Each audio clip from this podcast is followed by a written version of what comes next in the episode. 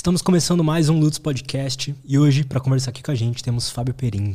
E aí, cara, E muito aí, obrigado Tudo bom? por ter Como vindo é aí. estamos? Tudo bem, cara. Muito, muito, muito, muito obrigado por ter vindo aí. Pô, eu que agradeço o convite. É muito bom poder vir falar um pouquinho sobre neurociências. Gosto muito do assunto, né? Já é de se supor.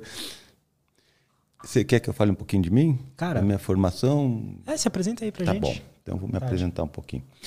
É, eu sou psicólogo, né? Formei lá na Universidade Federal em Santa Catarina, em Florianópolis, e fiz o mestrado em neurociências e comportamento lá na Universidade Federal também.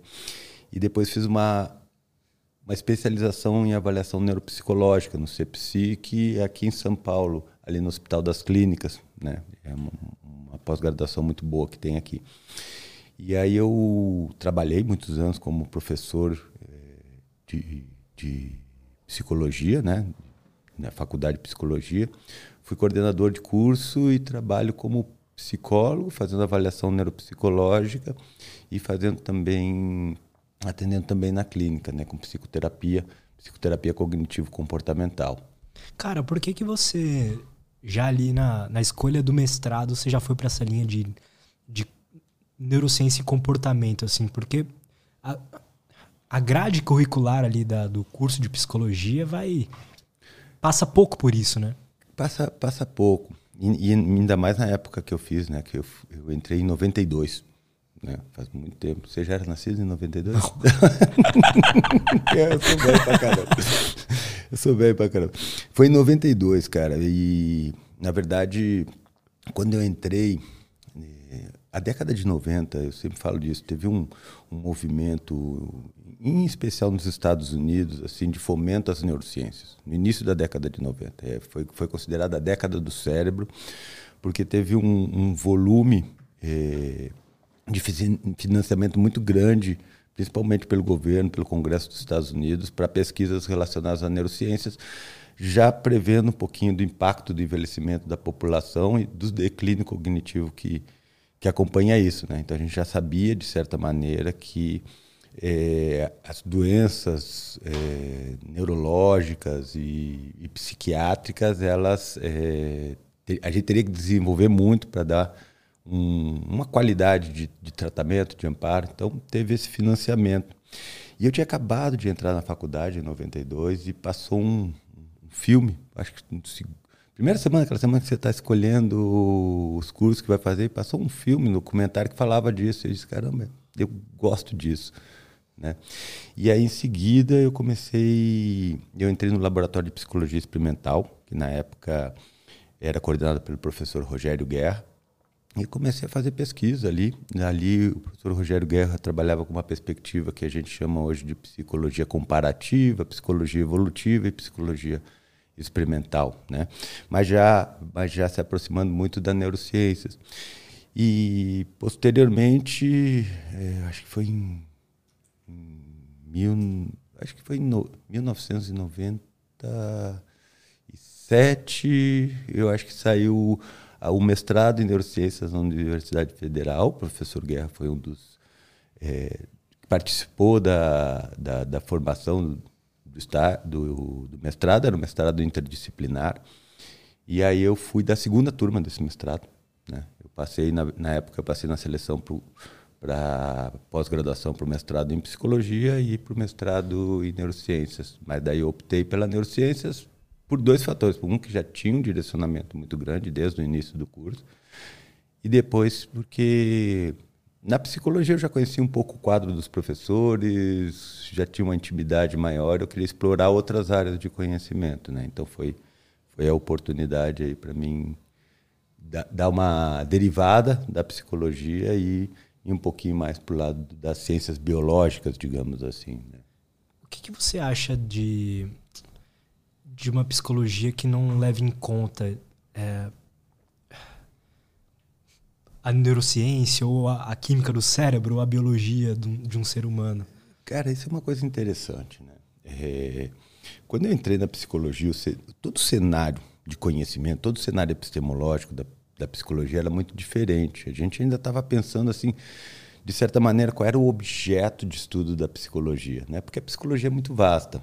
A gente costumava dizer que o objeto de estudo era o comportamento humano, Mas a ideia de falar do comportamento humano excluía uma parte que era muito importante, que era da experiência pessoal.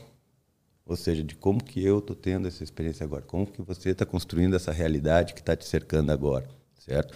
Um ponto que é, geralmente era muito enfatizado, principalmente por pessoas com outra perspectiva epistemológica, por exemplo, é, uma perspectiva mais voltada para a fenomenologia. Né? Então, é, de certa maneira, quando, quando a gente, a gente quando eu entrei no curso, a psicologia era sem cérebro. Eu tenho até uma, uma brincadeira assim que o professor Guerra falava muito isso, disse, não é possível conceber uma psicologia sem cérebro, né? Num tom irônico e provocativo, né? A psicologia sem cérebro é, efetivamente você deixa todo o aspecto biológico que de certa forma tem um peso muito grande nos nossos comportamentos, né? Quer dizer, eu diria que a biologia é basicamente tudo, mas isso obviamente vai causar algum ruído, né? Porque quando a gente fala que a biologia é tudo, as pessoas acham que a gente está desconsiderando fatores como a cultura, como a história de vida do indivíduo, a trajetória pessoal dele, ou, a, ou outros aspectos sociais que efetivamente são formadores. Né? Mas eu costumo dizer que todos esses aspectos estão incluídos dentro da biologia. Né? Então, a biologia, nesse sentido, ela é o que fundamenta a cultura, a sociedade, as relações socioafetivas que as pessoas têm. Então, não tem, do meu ponto de vista, como a gente abrir mão da biologia. Mas óbvio que a gente pode, dentro do estudo da psicologia, enfatizar alguns aspectos específicos, onde essas discussões neurobiológicas elas não são tão interessantes. Né? Então eu diria que hoje, é, eu diria que naquela época existia uma resistência maior a essa ideia de aproximar a psicologia da biologia, porque muito, muito da evolução histórica da psicologia está ligada à filosofia, certo? A psicologia, ela, como muitas outras ciências, deriva da filosofia, né? Da questão é, antropológica da filosofia, né? É, o, o, o que, que, é um ser humano, o que, que é experiência humana. Então, é a partir daí que a gente começa a pensar na psicologia. Óbvio, a gente tem uma influência muito grande, por incrível que pareça, da física. Né? A psicologia ela se estrutura como ciência a partir da física. Certo? Eu já falei isso em alguns outros aspectos, porque na física você tem o problema de medidas. Certo? Dependendo das medidas, elas vão ser alteradas conforme o estado do observador. Então, eles começaram a pensar como é que a gente vai estabelecer medidas que sejam mais confiáveis, já que o observador vai influenciar nisso. E isso surgiu uma escola que a gente chama de psicofísica, que tentava entender como é que é, como é que eram construídas as nossas sensações, as nossas percepções em termos físicos, para que a gente pudesse, de certa forma, obter um controle melhor desses estudos. Então, você imagina, por exemplo, o movimento de um astro no Sol, ou a distância entre esses astros que tinham que ser medidas em, em milímetros ou tempos em segundos, o tempo de reação de um observador para outro já alterava muitos cálculos. Certo? Então, a psicofísica é que vai criar o, o laboratório do Wundt de Leipzig, que é o primeiro laboratório, de certa forma, destinado a, é, a, a estudar esses fenômenos perceptivos. E a partir desse laboratório vão surgir uma série de contestações a esses estudos. Né? De um lado, é, alguns autores que vão dizer que essa perspectiva, que a perspectiva que ele usava, que era treinar observadores, as pessoas para observar, observar a si mesmo internamente, certo? É, que ela não dava certo porque você efetivamente sempre ia ter medidas diferentes. O mesmo observador ia ter uma variação entre, entre, ele, entre ele e ele no outro momento. Né? Então era muito difícil de re regular o equipamento de coleta de dados. Né? E, por outro lado, pessoas que diziam que a gente não pode dividir a nossa percepção em fragmentos, certo? Que a, que a, que a percepção por si mesma é uma construção interna, que aí são os fenomenólogos, em especial os, os gestaltistas, certo? Eles vão dizer que a nossa percepção vai mudar conforme o processamento interno mudar.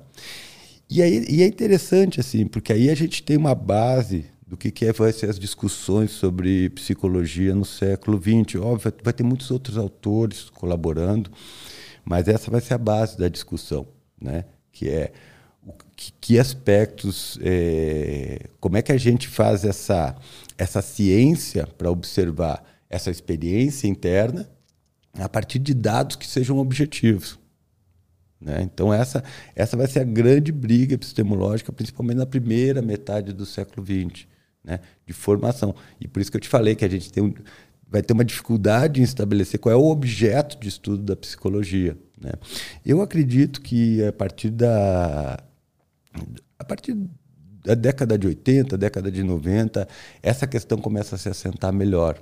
Né? Então a gente determina a subjetividade, ou como eu gosto de falar, a experiência humana, a experiência pessoal, como um objeto de estudo da psicologia de uma forma geral.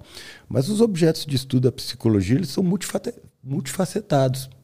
Então, por exemplo, se eu quiser estudar a experiência de pessoas numa comunidade, certo? Para entender essa experiência, entender como, como que elas se desenvolvem ali, como esse desenvolvimento afeta aspectos cognitivos, sociocognitivos, a percepção de mundo, a construção de realidade delas, eu não preciso ir, ir para lá necessariamente com técnicas é, da neurociências. Eu posso usar um outro conjunto de técnicas. Isso é um objeto da psicologia? É. Se eu quero entender a experiência dos, de pacientes oncológicos ou terminais, eu vou ter um conjunto de outras de outras ferramentas, certo? Esse conjunto de ferramentas que pode ser aqueles próprios da psicologia hospitalar, eles vão servir ali para me fazer esse recorte desse fenômeno humano, desse fenômeno da experiência humana. Então a gente tem que pensar que a neurociência não é necessariamente um avanço da psicologia, mas ela é um conjunto de recursos técnicos e teóricos que cada vez estão sendo mais é, absorvidos pra, pela psicologia como uma forma de é, enriquecer as explicações que a gente tem sobre o comportamento humano. Certo? Então, hoje eu vejo as pessoas muito mais abertas, de, independente é, da perspectiva epistemológica com que elas olham, muito mais abertas essas informações da neurociência do que elas já tiveram no passado. Né? Aquilo que eu te falei para você, eu não tinha nem ideia que as pessoas se interessavam tanto por neurociências. É, foi uma surpresa para mim saber que ela tinha um público tão amplo de pessoas que estavam interessadas nisso e em psicologia também de uma, for de uma forma geral. Né? Eu sou professor de, na área de neurociências há 20 e poucos anos. Então, realmente, é, na academia ninguém gosta das disciplinas que eu, que eu tô. Todo mundo acha difícil, complexo, que tem muito nome. É a disciplina que ninguém quer fazer. É que Ou... as pessoas querem se entender, né, cara? As pessoas estão, sei lá, estão é, eu acho. Perdidas, eu, né? Eu acho, que, eu acho que se entender sempre foi uma questão para nós. A literatura mostra isso.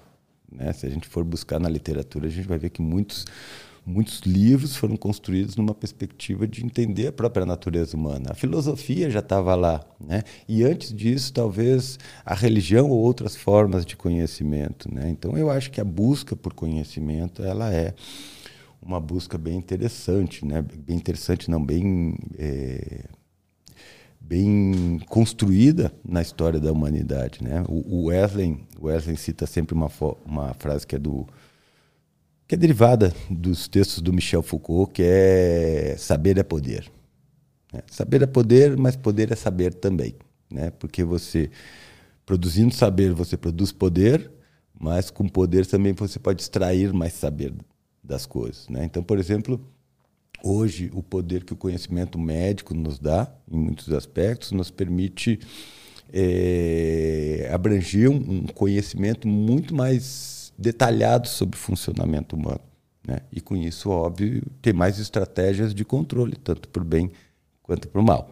Né? Então, essa é uma questão importante também, porque muitas pessoas acabam é, olhando para essas coisas de uma forma muito é, de uma forma muito simplista, né? O conhecimento ele vai se construindo e se conhecimento e o poder eles vão se construindo e se apoiando em, diversos, em diversos processos que nem sempre são processos lineares, fáceis de a gente entender. Às vezes eles são processos bem conflitosos também. Né? Mas essa relação entre o saber e o poder, ela sempre existiu. E, e, aí tem uma coisa interessante nisso que você falou, porque você diz, ah, as pessoas estão querendo se conhecer. Mas por que, que a gente quer se conhecer? Por que, que você acha que as pessoas estão querendo se conhecer? O que você acha que leva elas a buscar autoconhecimento? Pois é, né, cara? A gente é meio que o único bicho que tem essa necessidade, né? E, e aí eu vou te fazer uma pergunta: por que, que a gente precisa de conhecimento?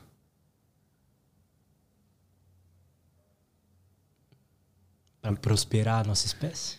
Talvez. A gente, a gente precisa de conhecimento, com, porque com conhecimento a gente consegue controlar melhor o ambiente. Certo? O conhecimento nos dá um poder para controlar as coisas.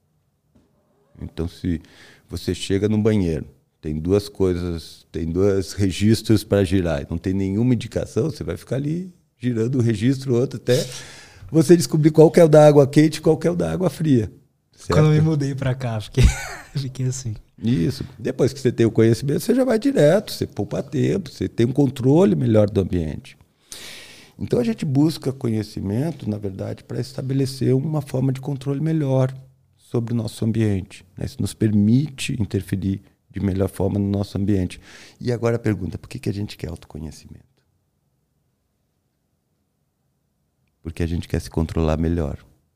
A gente quer ter mais autocontrole. E sabe por que, que a gente quer ter mais autocontrole? Porque a gente não tem nenhum. É por isso que a gente busca conhecimento. A gente quer ter mais controle sobre nós mesmos. E isso vem dessa suspeita de que a gente não se controla. E, e aí, e aí para mim, tem um erro. Porque o autoconhecimento nunca é um conhecimento sobre si mesmo. Porque o que a gente chama de si mesmo, na verdade, é uma referência que a gente faz a um fenômeno que é construído no nosso cérebro. Certo? Que é, um, que é uma localização espacial de determinados eventos. Então, a autorreferência, que a gente chama de eu, de self, de ego, de ele é um fenômeno do sistema nervoso central nesse processo de construção de um conhecimento sobre o mundo, certo? Sobre o ambiente, sobre as coisas que estão acontecendo, para mim poder, de certa forma, organizar o meu comportamento para o futuro. Então, o que acontece é que a gente faz a referência ao autoconhecimento, a uma estrutura que é produto do conhecimento e não a fonte. Então, não existe autoconhecimento, existe conhecimento das condições que te controlam. E aí, essa é a magia da coisa. Porque quando você conhece as condições que te controlam, você pode mudar esse ambiente, você pode mudar essas condições. E a partir daí você tem um pouquinho mais de controle. Mas eu, eu adoro isso, porque é um sintoma. Nossa busca por autoconhecimento é um sintoma da nossa sensação de descontrole sobre a vida. Né? A gente está aí no luxo e achando que vamos morrer de fome. Né? Então é interessante isso. Mas por que um, sei lá, um hipopótamo não sente, não sente essa necessidade de controle do ambiente? Ou sente? Sente, óbvio sente. que sente. Ele controla o ambiente dele. Né? Não da mesma forma que a gente, não com a, com a mesma diversidade de comportamentos e tecnologias que a gente, mas o hipopótamo está emprega, empregado a, a, controlar o seu ambiente. As formigas que estão aqui na tua casa, elas controlam o ambiente, certo? Olha só que coisa interessante isso, né, cara? É, eu falo disso às vezes. Os parasitas que estão no nosso corpo, às vezes eles, eles controlam o nosso comportamento, eles controlam o ambiente dele certo? E, e eu, eu, falei num post da toxoplasmose, né, que é um parasita que infesta o intestino dos gatos, e ele libera os protozoários, os ovos desses protozoários na, no ambiente. E quando ele libera, esse, ele contamina os ratos. E esses ovos de protozoários é, vão se instalar na amígdala do rato numa região muito específica que faz com que o rato pare de ter medo do predador. E quando o rato para de ter medo do predador, em alguns aspectos, em especial, é ter medo do cheiro da urina do predador, ele se torna uma presa mais fácil. O gato ingere o rato e os ovos são depositados de novo no intestino do gato, onde voltam a se desenvolver. Que demais isso, Que né? demais isso. Caraca. Então, então isso, é, isso, é, isso é muito bacana, né? Então, quando a gente começa a entender um pouquinho melhor a biologia, quando a gente começa a compreender um pouquinho melhor a nossa biologia, não é que a gente abre mão é, de outras perspectivas sociais, sócio-históricas, filosóficas, a gente acrescenta um elemento de conhecimento novo aí, do qual a gente pode olhar essas perspectivas sobre essa miríade de novos fatos que a gente tem. Então isso é fantástico. Se a gente chegar na, na conclusão que a gente não tem controle sobre, sobre o nosso comportamento, Não tem. dá pra gente ter um chegando, pouco mais? Chegando ou não essa essa conclusão você vai ter. A minha pergunta é: por que, que você quer mais controle no teu comportamento? Porque me parece que ele tá, tá, tá funcionando as coisas aqui. certo? A pergunta é: por que, que você quer mais controle? Por que, que a gente quer controlar mais o nosso comportamento? O que está nos levando a buscar esse controle? Né? Eu entendo a necessidade de controle em pessoas, em pessoas, muitas pessoas passam por isso, quando elas, de certa maneira, é, estão numa condição muito ruim, muito aversiva. É óbvio, você quer ter um controle maior sobre, sobre o seu comportamento. Mas eu vejo pessoas que, de certa maneira, elas têm um, elas têm um contexto muito favorável. E mesmo assim estão procurando desenvolver algum grau de controle sobre o seu comportamento. Né? E, e o que eu vejo, em geral, nisso é que, mesmo que você tenha um domínio muito grande sobre o teu ambiente, ou mesmo que o teu ambiente esteja muito confortável, certo? A nossa, a, a nossa necessidade de buscar esses aspectos de gestão, eles vão sempre ocorrer porque a gente, a gente sempre vai ter algum controle adicional para buscar. Certo? Então, na verdade, eu entendo essa eu entendo essa questão sobre um e aí eu vou voltar para a filosofia, né? Sobre a perspectiva que eu gosto muito, que é uma perspectiva do filósofo filólogo Nietzsche, né? Onde ele diz que o que a gente busca é a vontade de potência, né? que é um, uma relação que ele faz principalmente a partir dos textos gregos, né, de, da tragédia grega, que a tragédia grega é aquela coisa, o cara sempre se dá mal no final, sempre se ferra, sempre se fode, né? Então a vida trágica é uma vida que você, a vida do Homem-Aranha, você está sempre lutando, sempre tomando porrada, né? Quando você acha que você se deu bem, você tomou mais uma rasteira, né? E essa e essa é a trajetória do herói, né? Essa é a trajetória do protagonista e a gente tende a se ver como protagonista.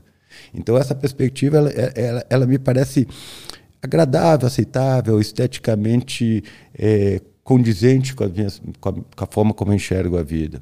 Né? A vida é uma sucessão de eventos, às vezes a gente vai dar um valor pior ou melhor para esses eventos, mas eles sempre vão exigir da gente, eles sempre vão é, fazer com que a gente, de certa maneira, busque se tornar um pouco mais potente diante deles. Né? Então, isso. E, e aí, de novo, essa relação entre saber e poder, né? Mas a gente é, tá indo para a filosofia, a gente veio aqui para falar sobre cérebro, né? Não, mas cara, tá ótimo. O nosso, a nossa vontade de mudar um comportamento vem da onde, então, assim, no sentido de que enquanto você estava falando, eu fui imaginando, né? Pô, por que, que, por que eu quero mudar o meu comportamento mesmo, né? E aí, por exemplo, vamos supor, eu, eu, eu tenho muita dificuldade em, em manter uma dieta por muito tempo. Eu falo assim, ah, foda-se, vou, não tô nem aí pra minha barriga, foda-se. E aí, mas, ao mesmo tempo, eu, eu, por exemplo, quero lutar um campeonato de. Quero fazer uma luta no final do ano que eu preciso bater um certo peso. Perfeito. Então eu tenho essa, esse objetivo, essa motivação, esse desejo de estar num peso X, e aí eu quero mudar meu comportamento. Só que eu não consigo. Eu tenho algum controle sobre isso? Tem, obviamente. Quando você começar a olhar para os aspectos do ambiente que estão disparando esse seu, comportamento de comer. A gente não come por fome. A fome, é, desculpa, a gente não come por uma carência nutricional. A fome é uma condição construída pelo sistema nervoso, envolvendo uma série de variáveis e algumas não são nutricionais. Certo? De uma maneira geral, é, há várias sinalizações no organismo para você sentir fome. Né? Uma série de hormônios, o mais, o mais contundente, a leptina, mas aí a gente tem a grelina também, é, o peptídeo vasointestinal, é, dilatações viscerais. A gente tem uma série de sinalizações que vão comunicar para o cérebro, para uma região específica do, do hipotálamo, como é que está nosso estado nutricional. Certo? Essas informações que chegam no hipotálamo, elas podem é, ser enviadas adiante pelo hipotálamo lateral. Essas, essas informações chegam em duas grandes regiões do hipotálamo, hipotálamo lateral e hipotálamo medial, certo? O hipotálamo medial, ele pode sinalizar para estruturas corticais o nosso estado nutricional, dizendo para a gente se a gente está com fome ou sem fome, certo? E aí o que, o, que, o que acontece, cara, é que assim, se a gente for ver, se a gente for olhar para a biologia, é, a disponibilidade de alimentos ela é variável. Ela é tanto sazonal quanto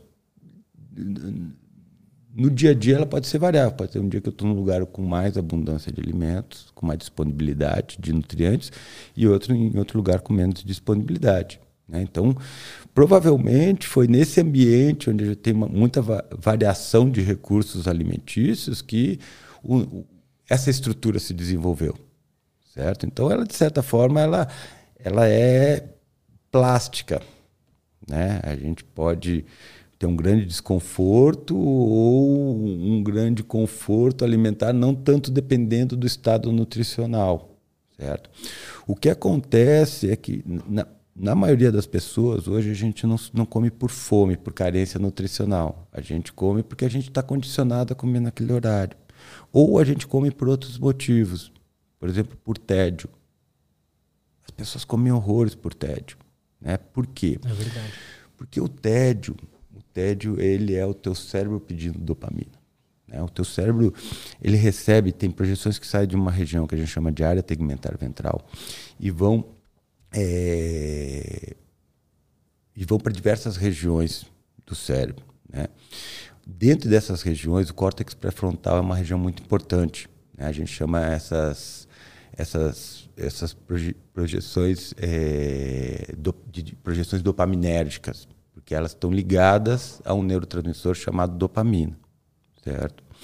Nessa região, no córtex pré-frontal, que é dividido em, em, três grandes áreas, mas isso vai depender do autor, né? Mas que a gente chama de córtex orbitofrontal, córtex pré-frontal medial inferior e córtex dorsolateral. Em especial nessa área do córtex orbitofrontal, a dopamina ela exerce um papel para verificar o quanto que aquele comportamento é economicamente viável, certo? Então ela faz um cálculo, não é sozinha, isso é uma simplificação, mas ela faz mais ou menos um cálculo, quanto que esse comportamento é viável em termos custo-benefício. Né? Então ela, ela, ela vai se comunicar com as regiões digamos assim, de prazer e de reforçamento do cérebro, né? um núcleo que a gente chama de núcleo acumbentes, que recebe informações dopaminérgicas da área tegmentar ventral também, certo? Para perguntar para ele assim, cara, se a gente fizer isso, quanto é que você acha que a gente vai ter de prazer? Né? Ao mesmo tempo, ele consulta todos os recursos energéticos e ambientais para ver a dificuldade daquele comportamento. Aí ele calcula. Deixa eu ver, será que fazer isso vai valer a pena? Né? Se o cálculo for positivo, você se sente motivado. Se o cálculo for negativo, aí você vai se sentir desmotivado. A questão é que o nosso córtex pré-frontal ele, ele, ele faz uma coisa muito bacana, que ele consegue calcular o resultado disso tanto imediatamente quanto a longo prazo. Só que ele tem uma preferência por responder aos, aos reforços ou a estimulação do núcleo accumbens de curto prazo. Então a gente tende a preferir coisas que nos dê resultados imediatos a coisas que vão nos dar resultados a longo prazo. Né? E essa e essa e essa questão é que às vezes dificulta o nosso comportamento, porque óbvio a gente prefere responder as questões de curto prazo, a gente não, né, o nosso cérebro, certo? Do que de longo prazo. É, é a ideia do, dos, cho, de, dos chocolates de míssel, certo? que ele fazia um experimento básico que era mais ou menos assim: ó, vou te deixar um chocolate. Eu fazia isso na minha clínica com as crianças também, uma puta sacanagem, mas é legal. eu vou deixar esse chocolate aqui. Se você ficar com ele até o final da sessão, eu te dou dois. Ou eu dizia às vezes, eu te dou um Hot Wheels. Se você conseguir aguentar até o final da sessão, você quer comer chocolate agora, pode. Mas se quiser aguentar até o final da sessão, eu te dou um Hot Wheels. Certo? O Hot Wheels na época era barato, agora é caro pra caramba. é, e aí, e aí, se a criança conseguir evitar de pegar o chocolate, né, esperar até o final, a gente sabe que ela tem uma boa capacidade de calcular o reforço de longo prazo, a intensidade desse reforço e inibir o comportamento de comer o chocolate. Né? Isso mostra um bom funcionamento das funções executivas.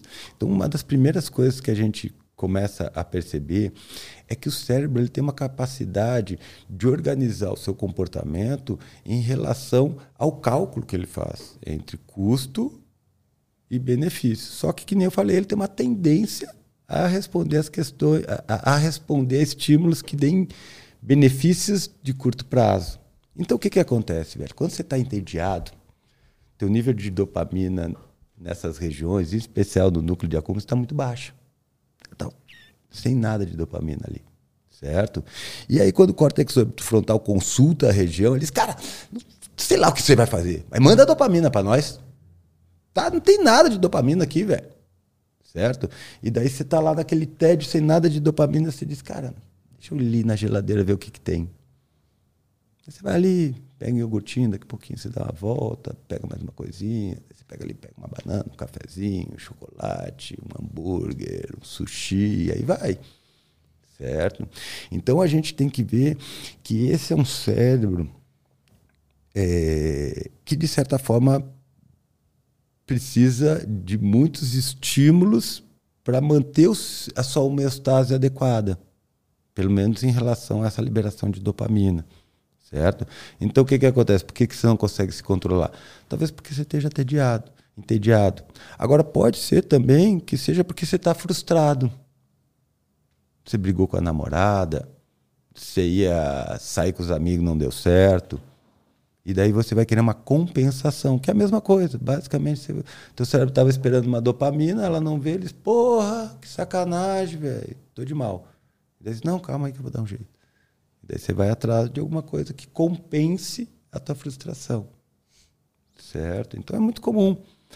É, questões afetivas, brigas, mudança no afeto, a pessoa vai compensar na alimentação. Agora, olha só uma coisa interessante. Meninas, e hoje meninos também, mas é muito mais frequente, meninas anoréxicas certo? Meninas anorexas é, param de comer. Param de comer a tal ponto que isso coloca a vida delas em risco. Param de comer a tal ponto que o organismo delas vê que ela está tão debilitada que para de ovular. Certo? E se você perguntar, elas não tem fome. E aí as pessoas dizem, ah, mas por que, que ela faz isso? E aí tem um monte de gente que dá uma informação que eu acho super é, desinformativa. Porque a gente quer tudo relação de causa e consequência. Então diz, ah, por que, que a menina para de, de comer? Diz, ah, porque ela tem distorção da imagem corporal. Ah, então a distorção da imagem corporal. A gente faz uma relação de causa e efeito onde não tem necessariamente uma relação de causa e efeito. A distorção da imagem corporal é um sintoma, assim como a falta de ingestão de alimentos, certo? É, existe uma série de existe uma série de circuitos que estão envolvidos nisso, né? É, que envolvem dopamina, serotonina. Eu não vou entrar em detalhes aqui. O que eu quero chamar a atenção é por que, que essa menina muitas vezes ela consegue ficar sem comer e consegue ficar por, sem comer por um tempo persistente. Porque não é porque ela tem uma distorção da imagem corporal, mas é porque evitar de comer, ter um corpo com sobrepeso, certo? É, desculpa. Comer demais e ter um corpo com sobrepeso são coisas desvalorizadas. Uma pessoa que consegue inibir o comportamento é uma pessoa que a gente de, alimentar que consegue ter uma dieta, consegue deixar de comer, são pessoas que geralmente a gente valoriza ter muita força de vontade. Quando a gente olha o perfil das meninas com anorexia, a gente vai ver que é um conjunto que, que é num, num momento onde de certa forma nosso sistema nervoso ele está fazendo uma série de alterações, né, que é a adolescência. Então a gente tem uma série de maturações ocorrendo ali, isso é importante destacar. Mas o que essa menina muitas vezes está fazendo, e quando a gente começa a olhar para esse grupo de pacientes, né, você vê que não é só anorexia. Você vai encontrar ali ansiedade generalizada, você vai encontrar transtornos de pânico, você vai encontrar transtornos de personalidade, muito comumente, você vai encontrar depressão, certo? E eu tenho visto na base de muitos desses casos, mas óbvio que a gente não pode generalizar, uma percepção de baixa eficácia. São meninas que muitas vezes têm uma dificuldade de entender o seu potencial e o seu papel para lidar com a vida futura, com as questões que a vida exige dela. E aí, nesse, nesse comportamento, às vezes, de tentar evitar de comer, ela encontra alguma coisa que ela domina. Ela encontra uma coisa que ela faz e que ela tem o domínio, que ela tem controle. Ela consegue controlar o apetite dela. Ela não consegue controlar quase nada da vida dela, mas ela consegue controlar o apetite dela. Isso traz uma sensação de autoeficácia que reforça pra caramba ela. É que nem quando você aprendeu a dar um olho. Você ficou lá tentando, tentando. Quando você deu o primeiro, daí fudeu. Aí você ficou querendo mais, cada vez mais, até aquilo ficar. Então, essa sensação de autoeficácia que você tem quando você acerta um olho ou faz alguma coisa difícil, ela também está presente ali. E está reforçando esse comportamento de não comer. Interessante isso, cara. E quase ninguém fala disso. Mas quando você entra no processo de análise, você vai ver que na base na base disso, além de uma série de outros fatores que são importantes, é, que, de questões socioemocionais, que eu não vou entrar em detalhes aqui, mas que são fatores importantes, tá isso. Ela consegue sustentar o comportamento dela porque ali é onde ela se sente eficaz. E daí vai a mãe, o pai, o psicólogo, o avô, a avó, dizer para ela que ela tem que comer. Ou seja, querem tirar a única, o único lugar onde ela tem sensação de controle. E aí, óbvio, essas pessoas se tornam, de certa forma, opositores. Né? Quando, quando eu, eu, eu trato pessoas com distúrbios alimentares especificamente, a primeira coisa que a gente vai é ver as comorbidades, porque geralmente lá tem questões a serem trabalhadas, não, não diretamente no comportamento alimentar. Então, eu não olho para o transtorno de eu não olho para o transtorno alimentar. Eu olho para aquela pessoa, para a trajetória dela e qual a função desse transtorno alimentar na vida dela. Por isso que tem uma coisa muito importante que a gente tem que estar muito atento quando a gente pensa em saúde mental, em psicoterapia, porque isso tudo que eu estou falando aqui são generalidades. Tudo isso daqui tem a ver é, com padrões mentais que foram ocorrendo, eu fui organizando dentro da minha experiência como psicoterapeuta. Ela é aplicável a todo mundo? Não, de maneira nenhuma. É uma generalização. Cada caso, quando a gente fala de psicoterapia, cada caso é uma investigação específica. Tem elementos que são com, comuns a todos? Tem, obviamente tem. Né? E é importante. Mas cada processo psicoterapêutico é uma construção específica. É uma construção única de conhecimento que diz como que esses processos que eu te falei de uma forma geral e outros que eu não falei, eles se organizam a partir dessa singularidade específica, desse lugar que, que essa pessoa ocupa é, na existência, por assim dizer. Né? Então, isso que eu chamo a atenção. Não dá para a gente olhar para as doenças mentais única e exclusivamente pelos manuais. A gente tem que olhar para a função de cada um desses padrões de comportamento dentro da vida da pessoa. Eu tenho alguns, algum, alguns pacientes, eu vou, não vou entrar em poucos detalhes, assim, mas tem condições, eh, condições mais, mais comprometedoras e, e, crônicas, ou seja, eles não vão se livrar daquilo. E, e alguns pacientes já me disseram que aquilo faz parte deles. Que hoje eles se veem a partir daquilo. Né? E isso para mim é muito legal. é, não, não que a pessoa tenha essa condição, mas quando ela consegue construir uma identidade significativa a partir de uma condição que é uma condição que para muitos seria restritiva. Isso é muito bacana. E, e, e para mim, essa é a grande riqueza, por exemplo, da neuropsicologia, onde eu trato com pacientes é, com doenças mais, é, mais neurológicas é como que essas pessoas que têm condições que às vezes limitariam elas para certas coisas têm que se organizar para produzir uma existência significativa. Isso é muito bacana. É. Não, não, não, sem querer, obviamente, dizer que eu não tenho interesse pelas outras questões que surgem, por exemplo, na, na terapia. Muito pelo contrário, são fantásticas também. Né?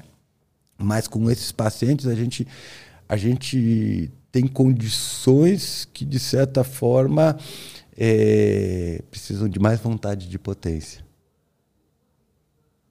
Então, é, para mim, tem um interesse muito, muito, muito grande nisso. Aprendi, aprendi a ter interesse muito grande nisso ao longo da minha, da minha, da minha vida profissional, né? Qual que é o, o, o insight principal que você tira de, um, de uma pessoa que está numa situação dessa? Ah, Cara, eu, eu, eu, eu, cada, cada paciente é um universo, não tem um insight principal. Né? Eu diria assim, é, cada paciente modula o meu, meu atendimento. Cada paciente tem suas próprias características, suas próprias necessidades e o seu próprio estilo de transitar dentro do processo terapêutico. E, e, e a prática da neuropsicologia e a prática da psicoterapia, apesar de, na, no meu contexto, elas se misturarem muitas vezes, elas são coisas relativamente distintas, certo? Depois até vale a pena fazer um, um ponto sobre isso. Né? Então, quando eu estou trabalhando com psicoterapia, eu estou olhando mais para isso que eu te falei. Né? Quando eu trabalho com, com avaliação neuropsicológica, eu estou mais avaliando as funções neurocognitivas desse paciente a partir dessas avaliações, muitas vezes alguns pacientes eles acabam migrando para psicoterapia comigo ou indo para outros profissionais, inclusive de outras áreas, para fazer outros, outros processos, seja o processo de habilitação ou reabilitação, certo? Então, é, a neuropsicologia não é uma psicoterapia é, neurológica, certo? A neuropsicologia é um processo constituído por uma avaliação para ver como, que está, como é que está a integridade das funções cognitivas e associar a integridade das funções eh, cognitivas com o funcionamento neurológico. Certo? Então ela surge num contexto muito mais neurológico do que psiquiátrico, depois que hoje as questões neurológicas e psiquiátricas elas estão meio que permeando umas às outras, né? Eu acho que no futuro talvez é, tem algumas tem, tem, tem um tem alguns campos que se aproximem muito mais, se sobreponham muito mais, né? Mas apesar de muitos pacientes neurológicos terem necessidades específicas que pacientes psiquiátricos talvez, que alguns pacientes psiquiátricos talvez não tenham, né? Hoje a tendência é que essas áreas se sobreponham, pelo menos em relação a alguns transtornos, em especial alguns transtornos do desenvolvimento, né? Mas isso também não é uma discussão para nós aqui nesse momento. É só para para dizer para vocês que, de uma certa maneira, a gente fica ouvindo falar de psicologia, psicoterapia, é, neuropsicologia, psicanálise e acha que é tudo a mesma e psiquiatria e acha que é tudo a mesma coisa. Não é. Né? Cada um desse, dessas dessas ciências ou dessas subdivisões da profissionalização, ela tem um, um, um cerne digamos assim, de atuação mais, mais determinístico. No meu caso, eu sou especialista nas duas coisas. Então eu faço esse trânsito. Como, sei lá, de repente alguém que fez uma residência, um médico que fez uma residência em neurologia, depois fez uma residência em psiquiatria, talvez ele faça também essa. É, é aumente a permeabilidade nessas, entre essas duas, é, essas duas propostas, né, propostas, essas duas é, perspectivas de uma determinada área. Mas são coisas distintas. Certo? O fazer do neuropsicólogo é uma coisa, o fazer do terapeuta cognitivo comportamental é outra. Eu posso ser, eu posso ser um terapeuta cognitivo comportamental com muito conhecimento em neurociências e não ser um neuropsicólogo. Uhum. Certo? Porque tem uma série de procedimentos, técnicas que estão ligados diretamente a, a neuropsicologia. A neuropsicologia é uma. É, é, focada no diagnóstico, é isso? Eu entendi bem? Ou... Cara, é, a neuropsicologia é focada em diagnóstico. Né? Ela é, na verdade, ela, ela visa. É, ela visa colher dados para que possa ser feito um diagnóstico. Né? Então, em geral, a avaliação neuropsicológica, os, os pacientes, os clientes que procuram avaliação, eles vêm encaminhados por um médico. Como, por exemplo, você vai do teu médico, ele te pede uma série de exames. Né?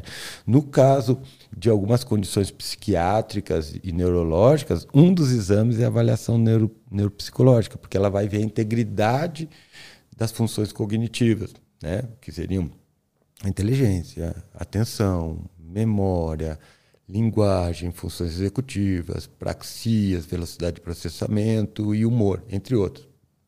Né? Então, de, de uma certa maneira, é, a ideia da avaliação neuropsicológica é ver, a partir da cognição do, do paciente, como é que está a integridade do sistema nervoso central dela. Né? Então, eu brinco, brinco que é um exame de ressonância um pouquinho diferenciado né? Porque no exame de ressonância você vê a forma, você vê a estrutura, né? Na avaliação neuropsicológica você olha para o funcionamento daquela estrutura. Entendi, legal. Certo? Cara. Então, nem sempre quando você olha, por exemplo, uma imagem de ressonância, você consegue ver uma lesão ou consegue ver algum comprometimento claro, porque às vezes é, é, é, é alguma coisa menos evidente certo? Mas na avaliação neuropsicológica a gente consegue ver se, se estando íntegro ou não íntegro, como que aquele sistema nervoso está funcionando, certo? Então ela está muito ligada a essa funcionalidade. Então às vezes o médico quer informações adicionais sobre a funcionalidade do sistema nervoso, em alguns detalhes que ele não consegue é, pegar no exame médico, no exame clínico, certo? Então ele, ele encaminha e o neuropsicólogo avalia isso e devolve esses dados e, e às vezes ele pode sugerir um quadro ou outro, né? Para dizer, olha, é quadro compatível com tal, tal, tal situação, certo? Mas, é, mas é, é, a avaliação neuropsicológica não, não existe exclusivamente para o diagnóstico. Por exemplo, por exemplo, vamos dizer que você não tem diagnóstico nenhum, mas você, você vai fazer um, uma prova fazer uma prova, você está estudando, aí você quer saber, por exemplo, você está com um pouquinho de dificuldade, você quer saber como é que é o teu funcionamento cognitivo, como é que está a tua atenção, como é que está a tua memória, você pode procurar um neuropsicólogo. E aí ele vai fazer uma avaliação, ele vai dizer, ele vai dizer, olha, aqui você está bem, aqui você está bem, só atenção sustentada está mal, certo? Pô, tô vendo aqui que você está com um pouquinho de déficit de memória operacional, a tua velocidade de processamento de informação me parece estar tá um pouquinho alterada, mas eu estou vendo aqui que tua ansiedade também é, tua ansiedade basal é mais alta, então teu problema pode estar tá aqui. Então, muitas vezes essa avaliação ela pode ajudar em outros aspectos, não exclusivamente em condições neurológicas, né? Ela pode orientar, por exemplo, como determinadas instituições de ensino podem adaptar os seus é, os seus instrumentos e processos pedagógicos para esses indivíduos, certo? Criando um, uma customização para que ele se adapte a, a, esse processo de, de educação e esse processo não seja tão violento para ele. Né? Então, é, existem muitas possibilidades, além do diagnóstico na avaliação neuropsicológica. Mas, como é um processo caro, a gente deixa, em geral, a gente deixa para fazer quando tem uma questão mais assintosa e quando, é, quando vale a pena esse investimento uhum. ou efetivamente não dá para continuar sem ela. Perfeito. Cara, mudando um pouco de assunto, mas voltando também no que a gente estava falando antes. A gente não tem controle sobre o nosso comportamento, mas de certa forma a gente tem controle sobre o nosso ambiente, né? Isso. E ele controla o nosso comportamento. Aí você matou a charada. O segredo está aí, então. É, isso, isso matou a charada. Por isso, que não, por isso que a gente brinca que não existe livre-arbítrio. Porque você não faz uma. Você não faz uma escolha descontextualizada. Toda escolha é contextualizada. Toda escolha está ligada ao ambiente. Pode ser o que está acontecendo agora, ou pode ser em relação a tua trajetória de situações que fizeram você chegar aqui, a tua história de condicionamento, das condições que permitiram que você chegue aqui. Certo? Então, não dá para a gente dizer que você pode chegar e fazer uma escolha descontextualizada ou, ou, que não esteja, de certa forma, ligada ao ambiente. Até porque a gente é o ambiente, a gente é o nosso ambiente. Por exemplo, eu, eu, eu já falei isso no podcast, mas eu gosto muito de falar aqui. Quantos ambientes tem nessa sala? Ambientes de forma geral, certo? Meio ambiente, quantos? Ah, dois. Não, quatro. Por que tem quatro? Tem quatro pessoas. Tem quatro pessoas. Cada um está num ambiente. O ambiente que eu estou não é o mesmo que você está. E o ambiente que ele está não é o mesmo que nós dois estamos. Certo? São ambientes completamente diferentes. Não existe um ambiente.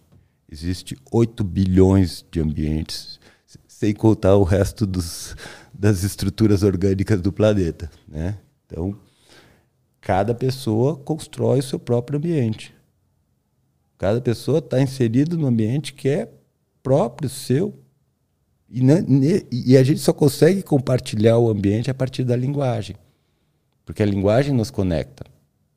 A linguagem é que, de certa forma, é, a comunicação, não só a linguagem, mas enfim, né, faz com que a gente possa construir um ambiente que seja mais ou menos comum, porque faz com que a gente tenha alguns consensos. Por exemplo, eu disse, ó, tem dois copos em cima da mesa. Você diz, cara, tem dois copos em cima da mesa.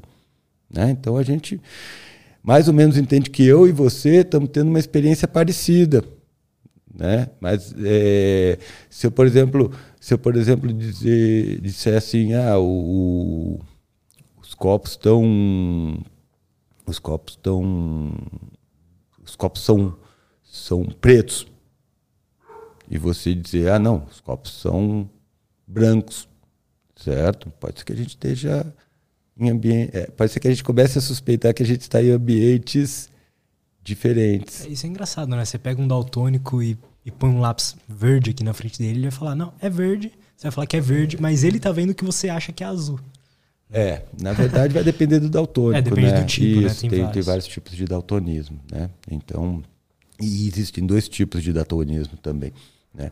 Mas sim, né? A, a realidade que ele construiu, a experiência dele é diferente, né? Eu posso, por exemplo, eu olhando daqui, eu sei que vocês três estão num só ambiente, que é o meu ambiente. Mas Cada um de vocês tem a mesma percepção, certo? Mas são três, são quatro ambientes diferentes. Não sei se ficou claro para ti. Não muito. Vamos lá. É aquilo que eu estava te falando, né? A, nossa experiência, ela é uma construção individual, pessoal. Eu estou olhando esse copo por uma perspectiva, você está olhando por outra. A gente até consegue chegar num consenso, apesar da imagem ser diferente, a gente consegue de certa forma, a partir da linguagem, referir que a gente está falando das mesmas coisas, certo? Mas do ponto de vista da experiência humana, existe só um ambiente, que é o que eu estou construindo. O meu ambiente ele é único, universal, da mesma forma que o teu, certo? Então, de certa maneira, é um paradoxo porque existem 8 bilhões de ambientes, porque cada pessoa vai construir o seu próprio ambiente, certo? Mas, ao mesmo tempo, ele é único. Não tem outro. Para mim, não existe outro ambiente. Sem ser esse que vocês habitam dentro da minha experiência perceptiva. Uhum. Certo? E, e, você consegue entender e, e, e pensar nisso de uma forma mais prática quando você efetivamente olha para o cérebro.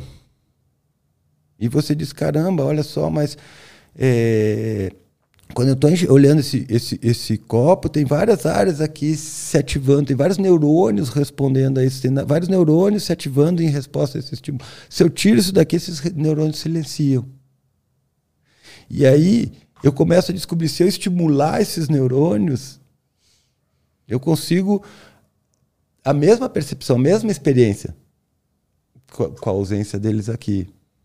certo? Então, onde é que está o ambiente? É, o ambiente é uma construção Cara, isso é uma loucura, né? central para, de certa forma, ajudar a gente a se localizar no espaço, organizar o nosso comportamento. O ambiente, a nossa experiência, ela é uma interface com uma série de energias disponíveis no espaço para que a gente organize elas e possa, de alguma forma, atuar sobre elas. Por isso que o nosso ambiente é restritamente um ambiente humano. Porque a nossa experiência é humana. Se tivesse um gato aqui, o ambiente dele ia ser mais diverso do que o nosso. Por quê? Porque existe uma, existe uma maior diversidade estrutural no gato do que entre eu e você. O gato ouve coisas que a gente não ouve, não vê frequências luminosas que a gente vê, sente cheiros que a gente não sente. Então, o ambiente dele é, por causa dessas diversidades estruturais, é muito, muito diferente do nosso. Interessante, cara. E é uma loucura, né, pensar nisso. Cara, é legal pra caralho. é, quando você começa a aprender neurociência, tem hora que você deita na cama e fica assim, ó fica pesado. Por isso que eu, que eu, que eu gosto também, é, de, de certa forma, de pensar neurociências mais próxima da filosofia, né? Porque a gente tem que digerir essas coisas. A gente tem que conseguir digerir essas coisas. Porque se a gente começar a pensar que, efetivamente, eu estou preso dentro da minha própria experiência, né? e que a, que a comunicabilidade dela, pelo menos uma comunicabilidade absoluta é impossível, que é a única forma de a gente, de certa forma, compartilhar as nossas experiências é limitada pela linguagem, é uma forma de compartilhar, mas é limitada, certo? Obviamente, isso às vezes nos deixa impactados de tal maneira que esses padrões de pensamento acabam é, predominando. Né? E aí tem uma coisa interessante, cara, porque até eu devia até, até avisado isso. Tem pessoas que só de ouvir isso vão ter sintomas de despersonalização e desrealização. É gatilho para essas pessoas. É, depois tem que botar o aviso assim. é porque é gatilho. É, é porque é fácil. Pô, então eu não sou. Eu não sou. Eu não sou. Ninguém, é, eu não sou, eu né? Não sou. Eu não sou. Eu sou uma autorreferência. É, a gente junta um monte de memórias. A gente chama de memórias autobiográficas, mas na verdade são memórias episódicas, certo? A gente junta um monte de memórias que de certa forma elas são conectadas para criar uma trajetória. Certo? Por quê, né? Porque a gente precisa de uma noção de continuidade para a gente organizar nosso comportamento para o futuro. É preciso que eu entenda que aquele cara que estava lá aos 15 anos e fez aquela merda é o mesmo cara que está aqui aos 51, certo? Para organizar esse comportamento. Então, essa, essa questão né, dessa, dessa nossa trajetória autobiográfica, ela vai criando na gente uma, uma, uma relação muito grande de propriedade com essa referência que a gente chama de eu. Certo? Mas ela é uma referência. Ela é importante, é necessária, certo? Essa coisa tem um, pessoal mais espiritualizado que diz que a gente tem que vencer o ego e tal, superar o ego. Não tem como você superar o ego, a gente precisa dele. A gente usa ele todo dia. A gente é, se encontra com ele todo dia. A gente não precisa levar ele tão a sério. Certo? Mas, assim, é o meu ego que está aqui falando com você. Eu estou falando a partir de uma autorreferência. Eu estou falando a partir de uma forma que eu quero que as pessoas me entendam e que, de alguma forma, elas se identifiquem com isso, absorvam isso, ou sejam, de, de, de alguma maneira, tocada com isso. Imagina que se a gente não tivesse isso, meio que nada importa, né? Por que eu vou fazer um podcast aqui? É, eu, acho que, eu acho que a gente tem que pensar que essa estrutura de autorreferência, ela só existe porque a gente tem outras pessoas em torno da gente. O cérebro precisa referenciar a si mesmo em oposição a outras pessoas que estão dispostas para nós. Então, para determinada, para determinadas estruturas do, do cérebro, não existe diferença entre eu e você. Só são dados chegando. Certo? Tem dados que vêm de um lugar, tem dados que vêm de outro lugar. Ele pum, pum, pega os dados aqui, organiza, computa e cria uma cena. Mas em determinados níveis de processamento, e em especial de execução, você precisa ter essa distinção Então você cria essa oposição entre eu e o que está fora de mim. Certo? Isso é importante para a gente organizar o comportamento. Mas a história de autorreferência ela só, é, só, é, é possível porque a gente tem uma referência do outro. O outro vem antes de mim. É na minha relação com o outro que vai surgir essa ideia de autorreferência. Certo? Então, de certa forma, essa construção. Sentido. Essa, essa construção ela é essencial para que a gente, em alguns aspectos, possa é, se organizar como sociedade. A gente se organiza como sociedade a partir da autorreferência, a partir de uma perspectiva de individualidade, que eu costumo dizer está hipertrofiada, vem sendo hipertrofiada desde o século XVII, mas que é essencial para que a gente se organize individualmente. Né? E de, dependendo do ambiente, a nossa. vai mudar, né? A nossa percepção de quem a gente é. Tudo, óbvio. Quem, quem, quem já saiu do país, quem já viajou, quem já foi. É, sabe que viajou sozinho, sabe que saindo desse contexto ambiental, às vezes você. Às vezes nem você se reconhece. Porque você executa e faz comportamentos que em outras situações você não faria. Pois é, né? certo? É comum as pessoas dizerem, cara, fui viajar, pô, cheguei lá, nem me reconheci. Pareceu outra pessoa. Por quê? Porque o ambiente é definidor. Né? E o ambiente, para nós, seres humanos, é sempre um ambiente social. Sempre. Não tem ambiente na humanidade que não seja social. Eu já falei isso, eu, eu, eu às vezes fico, acho que eu estou me repetindo nos podcasts. Não, mas tá eu, daqui a pouco vai ter as pessoas que me ouvem e dizem, cara, não aguento mais o cara falando disso. É, é mas tem, tem também a galera que nunca ouviu. Tá? É, não, é. Essa, essa, essa é a minha, minha esperança. Né? E aí é legal, porque você vê como a autorreferência está atuando aí. Olha a minha preocupação com o outro. Verdade. De estar tá dando um conteúdo, de estar tá colocando coisas que sejam inusitadas, que produzam um bom efeito neles. Verdade. Certo? Então, de certa maneira, nosso ambiente é sempre social. O que determina o nosso comportamento é sempre social. Esses fenômenos, assim, igual essa autopercepção, eles existem porque tiveram uma, uma teve algum momento na evolução que foi necessário que a gente tivesse Sim, isso? Óbvio. É por causa disso. Sim. Cara, é, não tem nada que em algum momento não tenha sido necessário. Ela pode até ter deixado de ser necessário. Mas se ele existe, ele teve função. Certo? É que nem o apêndice. Deus sabe lá para que, que servia isso. Mas se ele está ali, é porque em algum momento tinha alguma coisa que funcionava ali que era necessário. Mas até mesmo coisas, por exemplo, acreditar numa divindade maior ou é, querer saber o que acontece sim, depois da morte, tudo sim, isso provavelmente teve algum, sim, sim, algum motivo na evolução. Sim, sim, com certeza, né? Eu não sei. É... Aí, aí, tem uma outra, uma outra questão interessante, né? Porque às vezes a gente se pergunta assim, quer dizer, será que as coisas surgiram porque tinha uma função?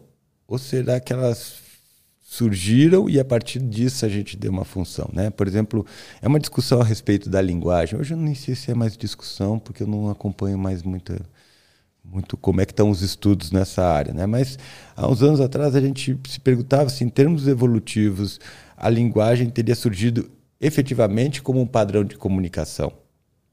E existe algumas percepções que não, que talvez elas tenham ocupado uma outra função. E depois, essa questão da comunicação, obviamente, deu uma série de vantagens e fez com que é, ela se desenvolvesse mais propriamente. Né? Mas existem alguns autores que acham que os nossos padrões de comportamento verbais eles podem ter surgido com outras funções. Por exemplo, como estreitar laços sociais, certo?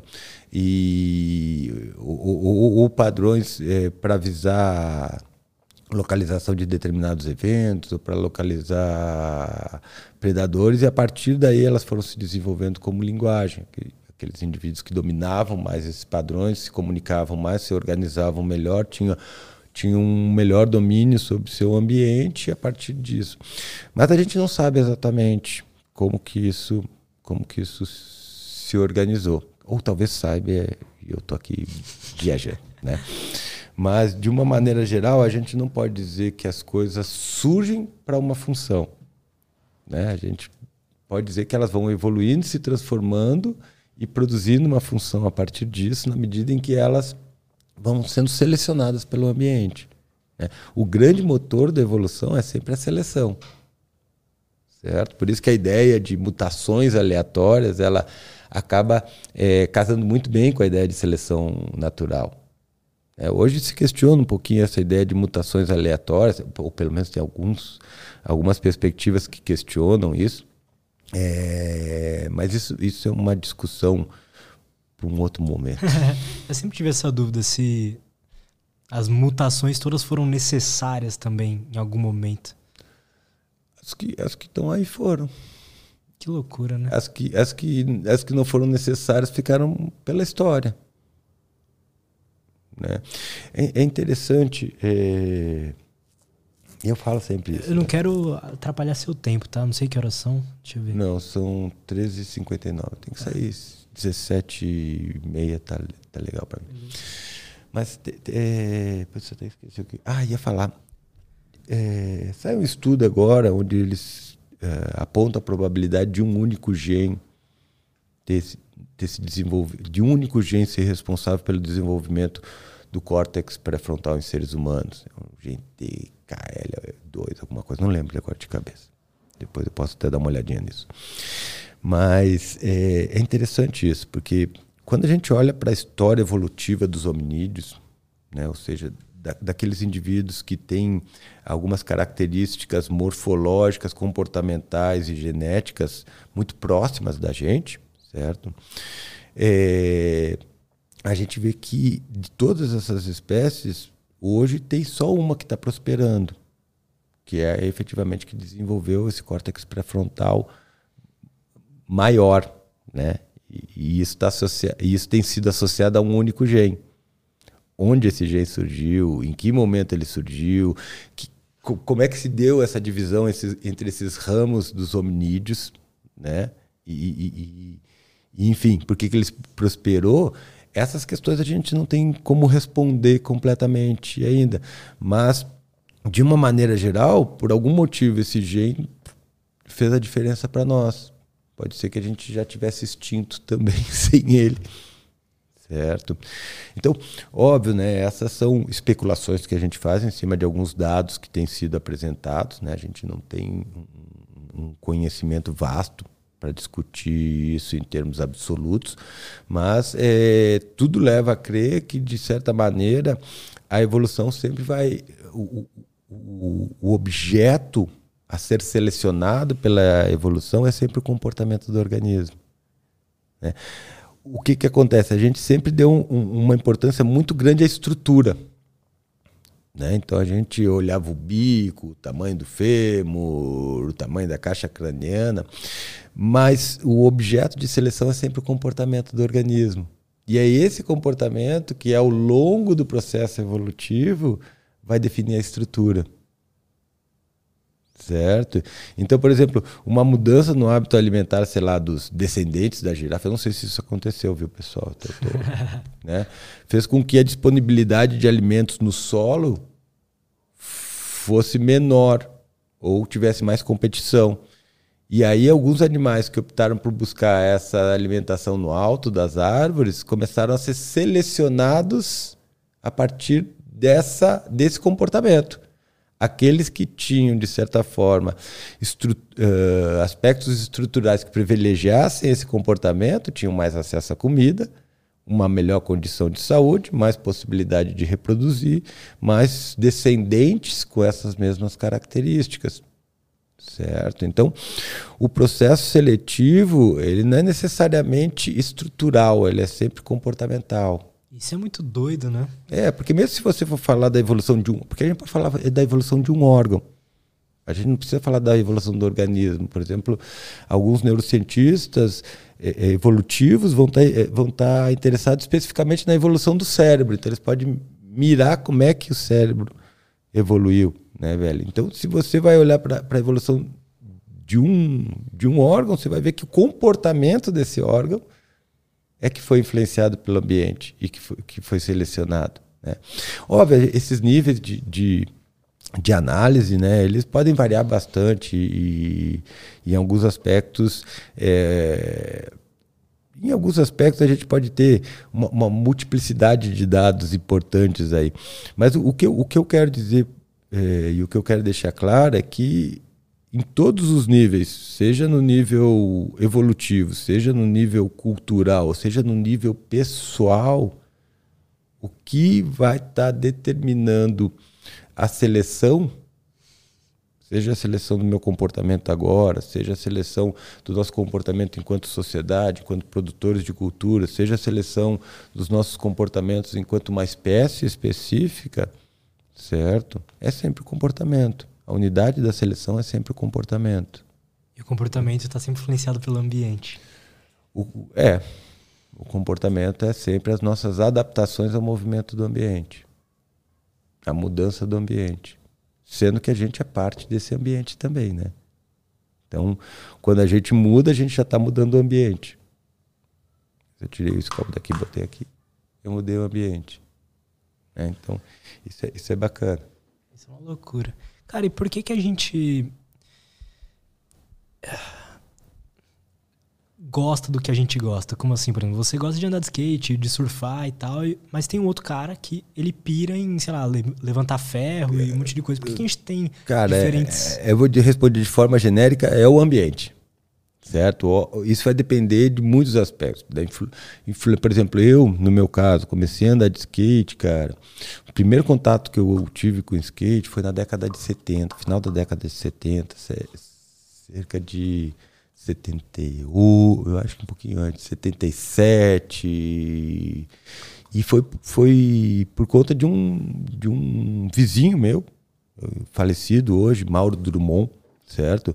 Que eles ficavam na frente da minha casa, tinha uma rampinha com aqueles skatezinhos é, da Bandeirante, descer, era de, a, a, o barato era descer e fazer a voltinha com o skatinho da Bandeirante. Então a gente descia uma, uma, rampa de, de carro mais alta, assim, e fazia uma voltinha, assim, numa calçadinha de, de pedra basáltica ver ele fazendo aquilo, ver um monte de gente em volta, ficar ali com, com, com a molecada fazendo aquilo, dando risada, me sentindo integrado, os caras mais velhos, tudo isso criou uma experiência que, de certa forma, foi marcadora, que, que fez com que eu olhasse para aquele objeto com rodinhas de uma forma diferenciada. Ou seja, eu agreguei um valor àquilo. Para para pensar, kit que não que tem é utilidade, aquilo, né? não tem utilidade nenhuma. Como, como a maioria dos esportes. Isso é até uma coisa importante a gente falar. Depois eu, eu, vou, vou falar de uma, uma, uma hipótese que eu tenho. Mas assim, não tem absolutamente necessidade, a gente vai lá se machucar. Eu já rompi o ligamento duas vezes, né? O doutor Cícero Stank teve que me, me costurar para dar conta de poder continuar andando, andando de, de, de skate. E tô lá, eu andando ainda, cara, com 50, vou fazer 52 anos, o joelho ferrado e quero continuar andando. Eu encontro meus amigos mais velho que eu, tem quase 60 anos lá. E a gente tudo querendo andar de skate. E a pergunta é: por quê? Porque a gente deu um valor para aquilo. E como é que a gente dá valor para essas coisas? Cara, eu vou dizer e eu vou provocar a galera por um processo que na, na psicologia comportamental a gente chama de operação estabelecedora. Certo? Operação estabelecedora é uma operação que ocorre fazendo com que as coisas do ambiente tenham um valor adicional para o organismo. Então, vou te dar um exemplo simples de operação estabelecedora primária, a sede. Né? Se você for, se você tiver com sede, é, desculpa, a sede e a disponibilidade de água certo? Então, se você tiver com sede aqui em São Paulo, você desce ali e compra uma garrafinha de água, quanto é que é? Cinco reais. Agora, imagine a situação que você está no meio do deserto, sem a possibilidade de comprar água. Essa garrafinha vai aumentar muito de valor, né? Dependendo da tua sede, você entrega todo o dinheiro que você tem, certo? Então, essas operações estabelecedoras que eu estou falando, elas ocorrem, de certa maneira, por condições fisiológicas. Mas tem outras operações estabelecedoras que ocorrem porque elas fazem parte de uma cadeia comportamental. Por exemplo, é, eu imagino que você está fazendo isso aqui, além de prazer, por causa de dinheiro. Né? Até porque isso aqui não se sustenta sem dinheiro. Né? Senão ficava só lendo livro. É, isso é muito mais legal. né? Se gente não precisasse de dinheiro, a gente ia estar tá dando skate aqui agora. A gente ia arrancar tudo isso e botar numa mini rape aqui dentro. É, e tava é, se incomodando com os vizinhos. Mas, cara, por quê? Porque o dinheiro, ele efetivamente faz parte de uma cadeia de comportamentos. Então, eu, eu executo uma série de comportamentos para conseguir o dinheiro, porque esse dinheiro vai me dar acesso a várias outras coisas. Algumas dessas outras coisas podem ser é, coisas que também ganharam valor. Por exemplo, ah, sei lá, vou comprar um tênis, um tênis de marca. Né? Guardei um dinheiro para comprar um tênis de marca. Por que, que eu quero comprar um tênis de marca? Porque aquele tênis de marca, de certa forma, ele agrega um valor a mim. Esse valor agregado a mim, ele faz com que eu tenha mais acesso a outras coisas. Por exemplo, é, sei lá, as meninas vão olhar para o meu tênis e vão achar que eu sou o cara. Nenhuma menina faz isso, mas a gente mas tem. Você atribuiu Mas aquilo, você né? acha que isso vai fazer a diferença ali da hora. Talvez te deixe mais confiante. Né? Talvez te deixe mais confiante. Mas, mas veja bem, é, é uma cadeia. Então, o, o, o, o tênis não é o reforçador final. Ele, ele, depois que você adquire ele primeiro é um fim, depois que você adquire ele, ele vira um meio. Certo? Um meio para conseguir outras coisas. Os nossos reforçadores finais, eles são muito poucos. Certo? Por isso que, pô, eu compro um tênis, fico felizão com o tênis. Legal pra caramba, mas ele não é o reforçador final da cadeia. Não que tenha um reforçador final, isso é uma abstração, certo? Ele é um meio, sei lá, para ser impressionar alguém, né? E você quer impressionar alguém para atrair ela para você, para ter ela por perto, para conseguir afeto, conseguir sexo, ou seja lá o que for, certo? Então, é, a gente tem que entender que existe uma série de processos que vão dando valor para as coisas, né? Que vão agregando valor para as coisas. Porque os reforçadores, dito reforçadores finais, são aqueles das nossas necessidades, que é a segurança, né? você se proteger de eventos climáticos, de predadores, de situações que botem em risco a integridade física e, obviamente, também psicológica, né? É, sexo ou reprodução, né? E aí alimentação, sede, sono, né? Todos esses são, de certa forma, é, aspectos de, de reforços primários, né? Não que não possa varar. Por exemplo, se você dormiu bastante, tua motivação para dormir vai ser zero, se você dormiu bem. Se você está com sede, é tua... se você não está com sede, a tua motivação para buscar água é zero. Certo? Então, de certa maneira, a gente tem que entender a cultura a partir de como que dentro desse contexto de comportamentos encadeados, eles vão, eles vão agregando valores. A gente também pode fazer isso acontecer com ratos. Por exemplo, luz, luz forte, os ratos eles têm aversão à luz forte. Mas será que acender uma luz pode, abrir aspas aqui, é, produzir comportamentos que mostrem para a gente que esse rato está gostando da luz acesa? Pode. A gente pode mudar o valor da luz para o rato. E como é que a gente faz isso? Imagina a seguinte situação. Você faz um treino discriminativo. O que é um treino discriminativo? Bom, imagina uma caixa. Caixa mais ou menos de 30 por 30 por 35. A gente chama de caixa de Skinner, certo? Essa caixa ela tem uma, uma portinha de acrílico. Você bota ali, ali dentro, tem uma gradezinha. Então você consegue ver esse animal. E tem uma alavanca para ele baixar certo? Você consegue ensinar o rato, por aproximação, um processo que a gente chama de modelagem, a baixar essa alavanca. Ele vai, ele baixa a alavanca e aí ele recebe um reforço, que pode ser água ou comida. Bom, para ele baixar a alavanca, a primeira coisa que eu tenho que fazer é fazer com que a água tenha um valor de reforço. Como é que eu faço com que a água tenha valor de reforço? Ele sentir sede. Eu privo ele d'água. Eu privo ele d'água por 24 horas. E aí ele vai fazer qualquer coisa por água. Daí eu botei lá, ensinei ele a pressionar a barra para ganhar as gotinhas de água, porque eu dou bem pouquinho, que é para ele não saciar rápido e continuar motivado para pressionar a barra, certo? E depois que ele aprender esse comportamento, eu posso colocar uma exigência adicional, continuar modelando ele. Daí eu faço o seguinte, eu ligo uma luz na caixa de Skinner e quando a luz está ligada, ele pressiona a barra e recebe a água. Quando a luz está desligada, ele pressiona a barra e não tem água. O que, que vai acontecer quando a luz estiver desligada? Ele vai parar de pressionar a barra. Depois de um tempo, ele só vai pressionar a barra quando a luz estiver acesa. Certo? Então, ali, nesse momento, ele está fazendo o que a gente chama de discriminação. Ele só vai emitir aquele comportamento naquele contexto ambiental específico, só quando a luz estiver presente. Isso é muito antigo, cara, mas tudo bem. Pela tua cara, eu estou vendo que parece novidade, mas isso é muito antigo.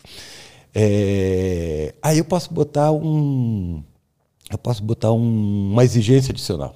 Por exemplo, é, existe um, um, furo onde eu posso colocar e enroscar uma barra de ferro com uma argola dentro dessa caixa de Skinner, certo? Bom, agora eu, eu crio uma exigência adicional. A exigência é o seguinte: o rato vai aprender que quando ele passar por dentro dessa argola, a luz se acende. Então agora eu vou usar a luz como reforço para o comportamento dele de passar dentro da argola. Ou seja, eu mudei a relação dele com a luz. A luz que inicialmente era um estímulo aversivo para o rato, agora sinaliza uma oportunidade para ele de ganhar uma, uma gota de água. E agora ele descobriu que tem um comportamento que ele pode produzir que controla a luz acesa. Então agora toda vez que ele vê a argola, ele já pula para dentro, acende a luz, ele pressiona a barra e bebe a água. A partir de agora, a luz adquiriu um valor positivo para ele. Olha que maluco isso. Isso é loucura. Se acende a luz no lugar que tem rato, ele já faz assim. Ó, Agora não, o rato está dizendo, pô, essa luzinha é bacana. Cara, eu me sinto bem quando essa luz acende. Me sinto feliz, motivado, dá vontade de, de apertar barras. Então a gente mudou o valor desse estímulo para o rato. O ambiente mudou o valor do estímulo para o rato. E veja só, isso é muito importante.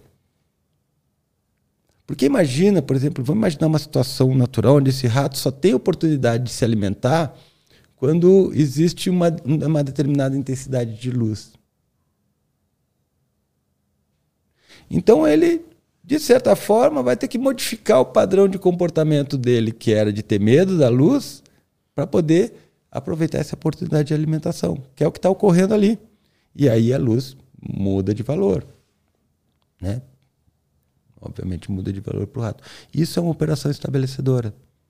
A gente passa por isso o tempo todo. O tempo todo. A moda é isso. Né? Ela totalmente está mudando os valores da forma como a gente enxerga as nossas vestimentas. Mas por que, que uma moda pega? Por causa dos reforços que estão implícitos nela. Então você vê, por exemplo, surfar, né? Surfar você você entra no mar. É, eu, eu, eu, eu, eu, eu aprendi a surfar assim, né? Tinha teus amigos, eles iam surfar, daí, ah, vamos surfar, vamos surfar, vamos surfar junto. Mas a maioria já surfava. Então você saía remando, sem saber direito, a prancha bambeando de baixo, assim, você caindo da prancha, é, tomando caldo, engolindo água. O que, o que te fez continuar ali, passar a arrebentação, chegar lá quase morto, depois com a cara torrada do sol, certo? Teus amigos que estão lá. E que mostraram para você que dá para passar aquilo. Aprender a surfar é uma coisa que a gente precisa de um modelo. Você precisa de alguém que te diga, cara, dá para fazer, dá para entrar e sair vivo. Às vezes não, mas a maioria, da, maioria das pessoas entra e sai vivo. Né? Mas é, é uma coisa interessante, porque. E aí, é esse, é, é esse meio que vai determinar esse valor. Cara, isso é muito doido. Muito, muito doido. Muito doido. É, quando você começa a entender esses aspectos, começa, começa a olhar as coisas sobre outra perspectiva. Você começa a se entender sobre outras perspectivas. Você começa a olhar para as suas responsabilidades sobre outras perspectivas certo? Porque a, a, a, a, nossa vida moral ela é sempre feita numa perspectiva de individualismo, de que eu que tenho que controlar o meu comportamento. Né? E não dá para mim controlar o meu comportamento porque eu sou um produto desse comportamento. O eu surge quando esse comportamento está sendo executado. Ela é uma referência a isso. Né? E, a, e, e a ideia que eu digo é exatamente, de certa forma, o oposto disso, mas que não te tira a responsabilidade. Ela só joga para um outro nível. Quando você para de, de se identificar com essa ideia de autorreferência e foca na tua experiência, algumas coisas se modificam muito. Por exemplo, por exemplo, o ambiente, né? A gente está falando muito de ambiente. É, tem uma, tem uma coisa interessante, eu briguei muito com muitas pessoas por causa disso. Né? Quando eu comprei meus terrenos, eu não gosto de mexer na vegetação. Eu tento ajeitar a minha construção de modo que eu mexo o mínimo possível na vegetação.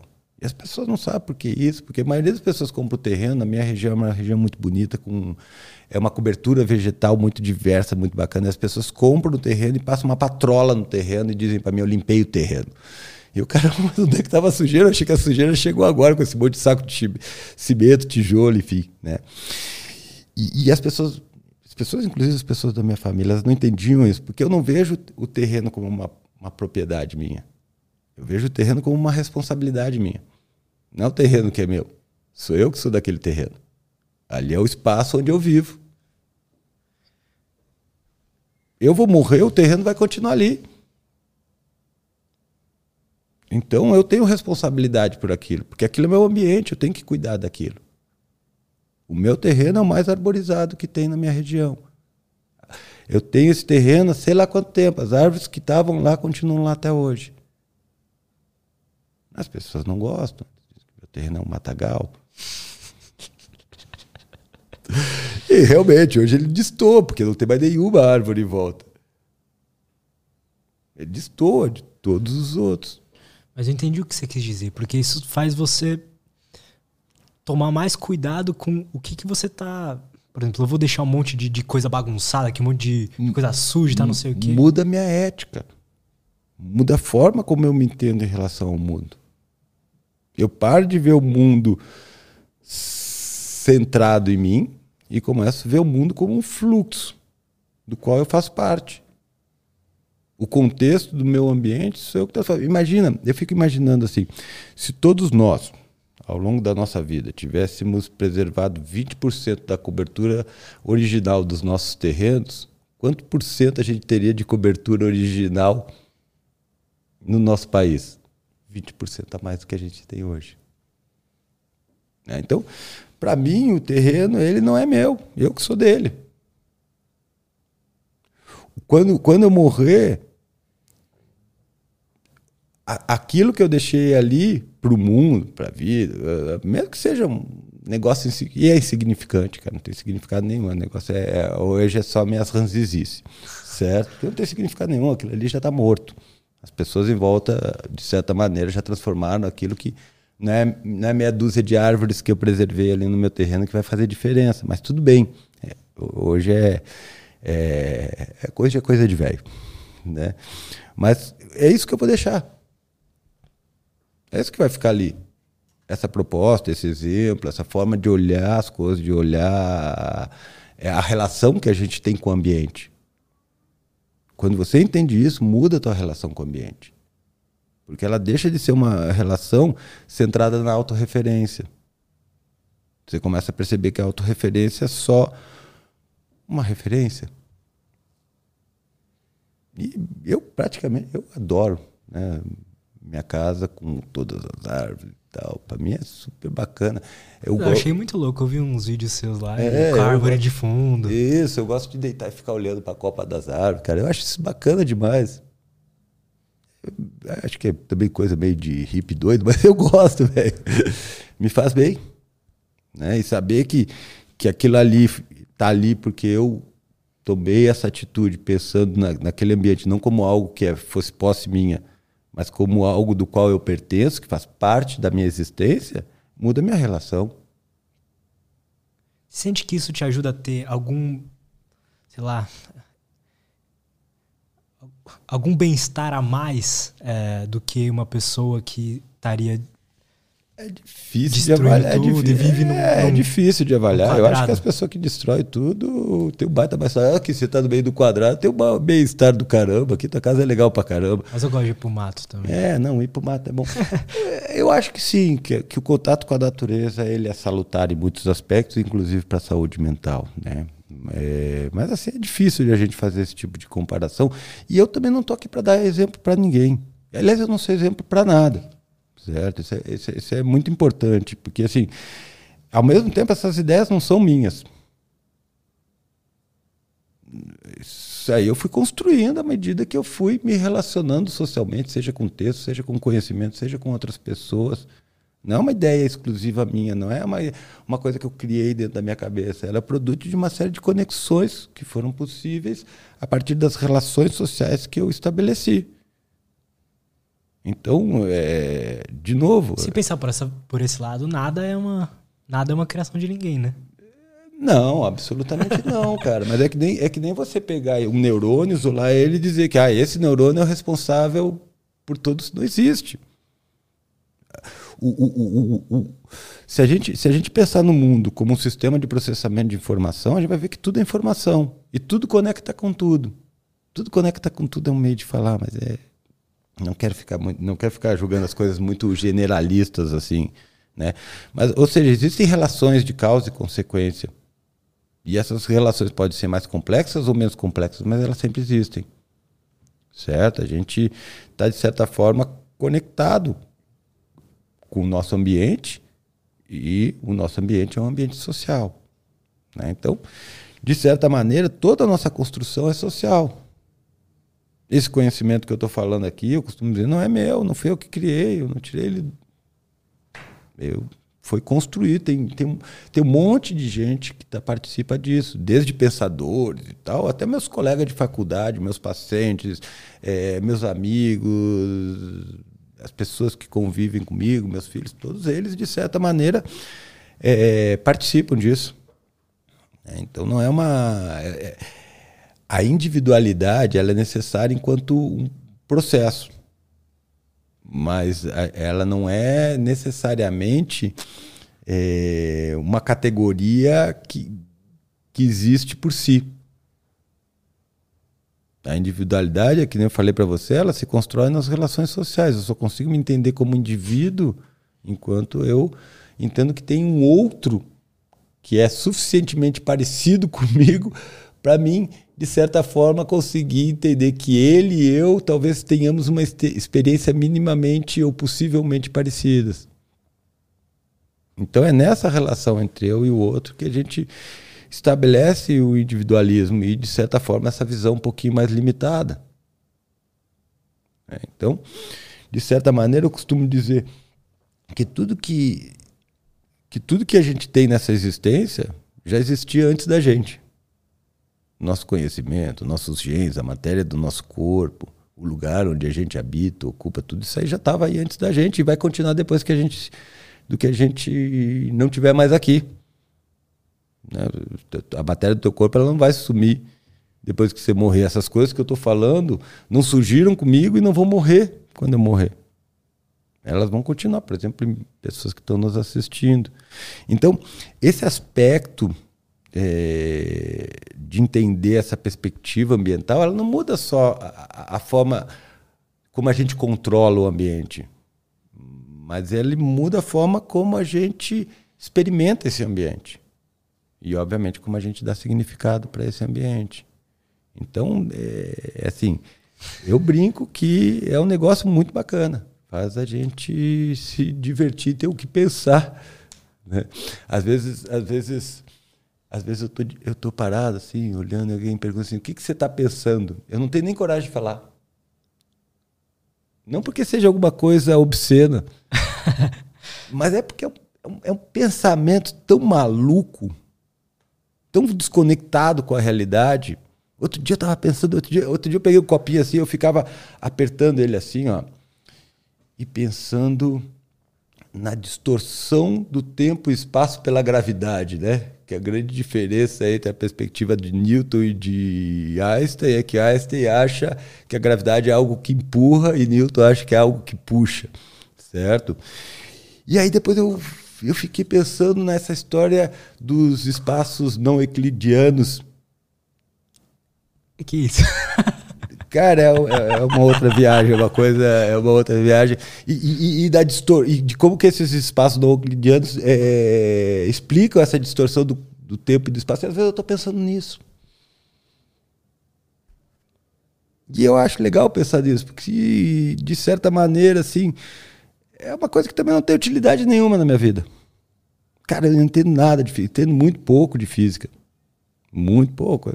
Eu, vou, eu gosto de ciências, no, no geral, sempre gostei de ciências, assim, mas não tem nenhum cara, não tem nenhuma relevância na minha vida. É, você consegue aplicar na tua vida para viver uma vida melhor. É, eu, tô ali, então. eu tô ali viajando nisso. E eu prefiro estar tá viajando nisso do que estar tá viajando em coisas que eu não consigo. Porque essa é uma coisa que eu não consigo resolver. Mas é uma coisa que não tem nenhum significado na minha vida. Agora tem um monte de coisas que eu não consigo resolver e que eu não tenho absolutamente nenhum controle, mas que se eu for parar para pensar nelas, aí aquilo vai ter impacto na minha vida. Certo? Por exemplo, se eu ficar me condoendo com determinadas atitudes de pessoas, ou se eu ficar, de certa forma, puto, nervoso da maneira como a economia evolui, cara. Se eu quiser con controlar os processos políticos de uma certa forma. Isso aí são tudo coisas, problemas que, de certa maneira, a solução não depende exclusivamente de nós, é uma, uma solução que depende da coletividade. certo? É uma fonte de sofrimento que você pode escolher não ter, né? De certa é, forma. De certa forma, sim. Não dá, não dá necessariamente para escolher não ter. Né? Mas, assim, é, eu prefiro me ocupar e me alimentar com coisas que de alguma maneira é, tenham despertem minha motivação para pensar e não despertem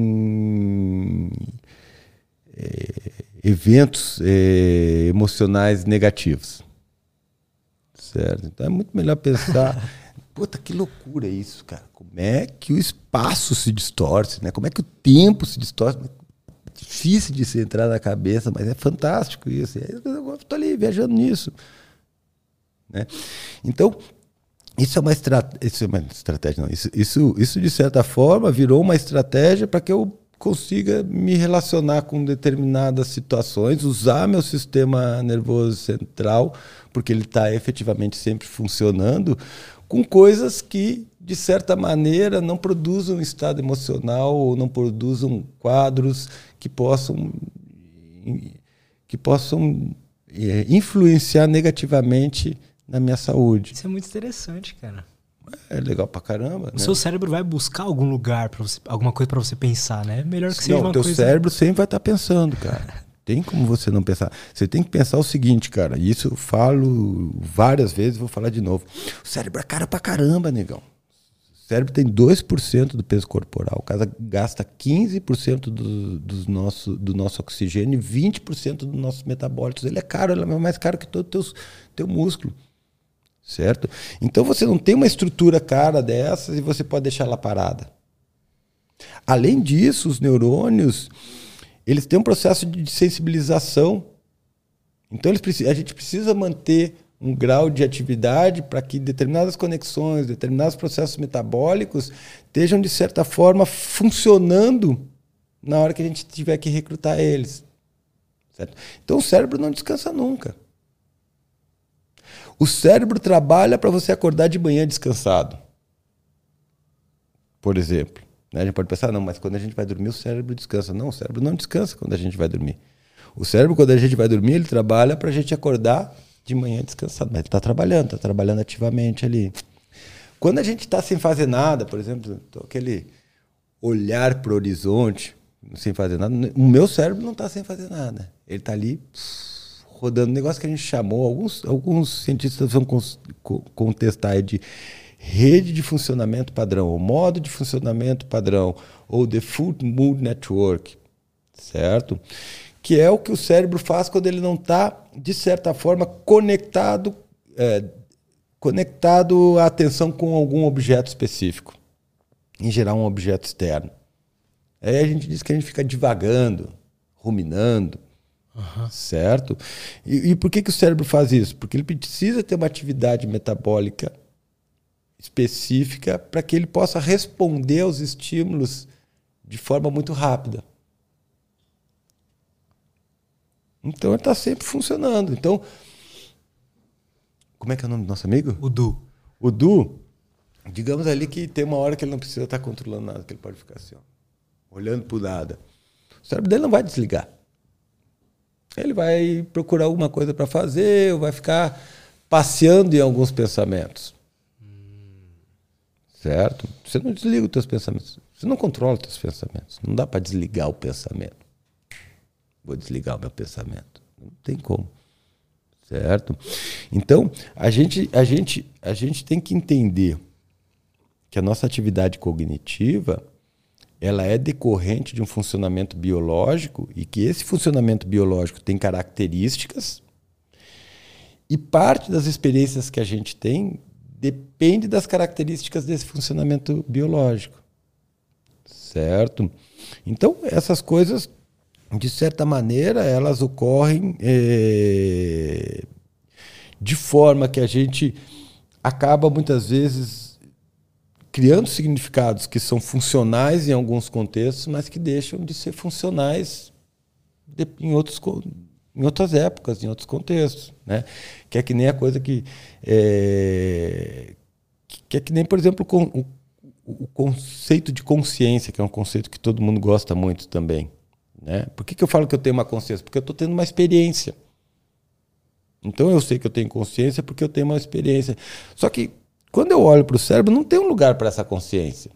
Tem um circuito que eu vejo que se ativa quando a pessoa está respondendo alguma coisa conscientemente. Certo? Não tem uma tela onde a gente projeta a experiência. É o, a experiência é o próprio produto do funcionamento do sistema nervoso central. A consciência surge com a experiência a partir dessa perspectiva de autorreferência. Certo? Então, eu digo que a gente não tem consciência, a gente tem experiência. E que a nossa experiência é absoluta. Certo? Eu tiro o conceito de consciência porque ele não tem utilidade na minha análise. Ele é uma palavra vazia. Ele simplesmente não é útil aqui. Certo? Então, eu estou tendo uma experiência, você está tendo uma experiência, ele está tendo uma experiência. Ah, mas e a consciência? E o inconsciente? Olha, é, a gente pode pensar que o que a gente chama de, de consciência é tudo aquilo onde minha experiência cabe. Se eu não tenho experiência, eu não tenho consciência. Se eu não tenho consciência, eu não tenho experiência. Então, para mim, no mínimo, eles são sinônimos. Só que é difícil de entender o que, que é, onde é que está e como que eu manipulo a consciência. Certo? Eu posso alterar os graus de consciência, mas não necessariamente fazer uma manipulação drástica nela. Então, o, o, o que o, ou os graus de experiência, para falar de outra forma. Certo? É, quando o pessoal fala de mudar é, é, estados alterados de consciência, né? Se querendo ou não, estados alterados de experiência. Né? Estados né? alterados de experiência. Faz porque a tua experiência está alterando. E não é a tua consciência que está alterando. O que está alterando é a tua experiência subjetiva, pessoal, e provavelmente uma condição metabólica do sistema nervoso central, uma condição fisiológica e metabólica do sistema nervoso central. Então, se toma um LSD, a tua experiência muda. Certo? O que, que mudou? Mudou a atividade do sistema nervoso central, que possibilitou ele construir uma experiência diversa daquela que ele constrói cotidianamente. Não teve mudança na consciência, teve mudança no tecido cerebral. E essa mudança no comportamento dos neurônios mudou a forma como você experimenta o mundo, como o cérebro constrói o teu mundo. Isso pode para algumas pessoas ser revelador, para outras pode ser de alguma drástico. forma drástico. né? Então, é, essa mudança pode ser ocasional ou ela pode deixar uma marca muito grande ali. Geralmente ela vai deixar uma marca né? Mas uma marca pode ser, essa marca pode ser uma marca que acrescente na tua experiência componentes que façam com que ela seja mais leve, mais, mais barata, mais bacana, mais prazerosa, entre aspas, ou ela pode deixar um rastro que, de certa maneira, vai fazer com que teu comportamento é, destoie daquele que você tinha originalmente. Perfeito. Cara, e aquela hipótese dos esportes lá que você falou? Por favor. Ah, que você tinha falado da. Já esqueci. a gente tava falando do. Que a gente tava dando valor pro, pro skate, que é um, uma prancha com rodinhas. Você falou, pô, tem uma. Todos os esportes são meio inúteis, né? Ah, eu ia falar do córtex pré-frontal, né, cara? Tem uma coisa, tem uma coisa interessante, assim, quando você olha. Quando você olha o desenvolvimento humano, né? O desenvolvimento humano da infância até a adolescência, né? E, não só humano, de muitos mamíferos, que é a questão da brincadeira, né, cara? A brincadeira, do ponto de vista evolutivo, é um, é um aspecto interessante, né? Porque, obviamente, se a gente perguntar para as pessoas qual a importância da brincadeira, elas vão dizer que está relacionado ao aprendizado. Né?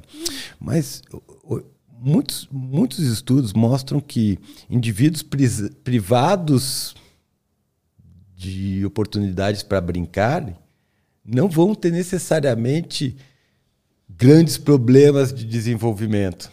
Uhum. Eles vão uhum. se desenvolver tanto tão bem quanto indivíduos que não tenham sido privados, né? ou pelo menos nos padrões de comportamento é, geral, certo? A gente pode pensar isso no contexto humano, né? Crianças que, por exemplo, é, trabalharam desde cedo, não necessariamente elas vão se tornar adultos menos competentes, certo? Elas podem, inclusive, desenvolver algumas habilidades adicionais e lá na frente ter algumas vantagens, certo? Veja bem, por favor, pessoal, não estou defendendo o trabalho infantil de maneira nenhuma. Muito pelo contrário. Porque é isso que eu quero falar, da importância da brincadeira. Se você pensar é, em relação à evolução, a brincadeira é muito perigosa, porque ela expõe os filhotes a predadores, a, a, machucados, um gasto energético excessivo. Olha o quanto que uma criança gasta de energia. Né? Óbvio, para a gente que tem uma, uma alimentação disponível rica em carboidrato, esse gasto pode ser irrelevante, mas para um animal na natureza é, que tem pouco recurso, isso pode ser efetivamente muito complexo. Né? Então você vê que mesmo nessas situações os animais gastam energia efetivamente com esse comportamento. Então a gente tem que deduzir que é um comportamento importante. Certo? A gente tende a deduzir que é um comportamento importante. Né? É, é esses dados induzem a importância desse comportamento. Mas por que, que ele é importante? A gente diz de uma forma geral para aprendizado. Né? E eu acredito nisso. Eu acredito que ele seja importante para o aprendizado, mas ele tem que ter uma flexibilidade, ele tem que ser importante para o aprendizado a tal ponto que ele dê algumas vantagens, que nem sempre são tão evidentes, mas ele tem que ser desimportante suficiente para que numa situação onde o organismo não tem oportunidades de brincar, isso não impacte significativamente no padrão de comportamento adulto dele, para que a ideia de se manter na evolução continue funcionando. Né? Então ele tem essa flexibilidade. E isso é interessante para a gente, porque isso, de certa forma, no meu caso, ele faz uma metáfora com o córtex pré-frontal, que é, um, que, é, que é uma região do nosso cérebro que consegue processar informações de uma forma mais elaborada. Ela consegue, de certa forma, é, reunir, comparar e conectar mais informação que outras estruturas. Então, ela consegue fazer uma avaliação é, mais, mais precisa, entre aspas, do ambiente, certo? E o córtex pré-frontal, ele é, pelo menos nos seres humanos, a última estrutura a se desenvolver. Certo? E a gente vê que, de certa maneira, é, a brincadeira, de uma forma, de uma forma geral, ela vai estimular uma série de atividades. A brincadeira, desde que você olha digamos assim, aqueles padrões de comportamento lúdicos no, do recém-nascido. O recém-nascido um pouquinho menos, porque ele ainda está numa, numa fase de desenvolvimento de conexões entre as vias que processam os estímulos é, sensoriais e as vias motores. Ele está organizando esses padrões, está tudo meio bagunçado no cérebro, ele está botando a casa em ordem, assim. Então, é, esse padrão não é tão, tão fácil de observar neles. Mas depois de um determinado tempo, você já começa a observar que alguns que alguns padrões de comportamento promovem respostas, digamos assim, que exprimem mais, abre aspas, satisfação no bebê. Né? Então ele começa a rir, ele começa a interagir, começa a, a falar, certo? Sem que isso tenha necessariamente uma função, mas esse comportamento continua ocorrendo. Né? Então você vai lá brincar de picabu com a criança que Achou! começa a rir. Né? Aí ela começa a rir, começa a interagir com aquilo, ele começa a aprender a controlar o, o ambiente dele, começa a aprender a relação de causa e consequência, permanência de objetos, uma série de, de aspectos do desenvolvimento cognitivo começa a se estruturar a partir dessa brincadeira. Veja só, ele tem que ter um, um, um sistema que sustente esse comportamento, porque ele, esse comportamento ainda não tem uma função clara na vida dele certo? É, ele, de certa maneira, se autossustenta, porque quando eu falo, achou, tem uma mudança na circuitaria da criança e do bebê que promove uma resposta para ela que é uma resposta reforçadora. E aí ela dá uma risadinha, você faz de novo, ela dá mais uma risadinha, você faz de novo, ela dá mais uma risadinha, você faz de novo. Certo? Que nem aquela coisa, todo pai e mãe sabe, você, o bebê está na cadeirinha. Certo? Ali, quando ele está com seis, sete, oito meses e até um pouquinho depois. Ele está na cadeirinha, você bota alguma coisa que ele pega aquela coisa e puf, joga no chão. Você vai lá no chão, pega e bota de novo. O que, que ele faz? Joga no chão de novo. Não tem função nenhuma a não ser ajudar ele a desenvolver essa relação Caramba, entre motricidade e sensorialidade e aprender a ver profundidade. Porque nossa visão de profundidade ela a nossa visão de profundidade ela depende da integração sensorial entre som, é, estímulos visuais, estímulos táteis e estímulos motores. Para mim aprender a esticar o braço, pegar esse copo, eu tenho que fazer um cálculo. Esse cálculo ele, tem, ele vai ser feito, em parte, a partir da retina. Só que a imagem na retina é plana.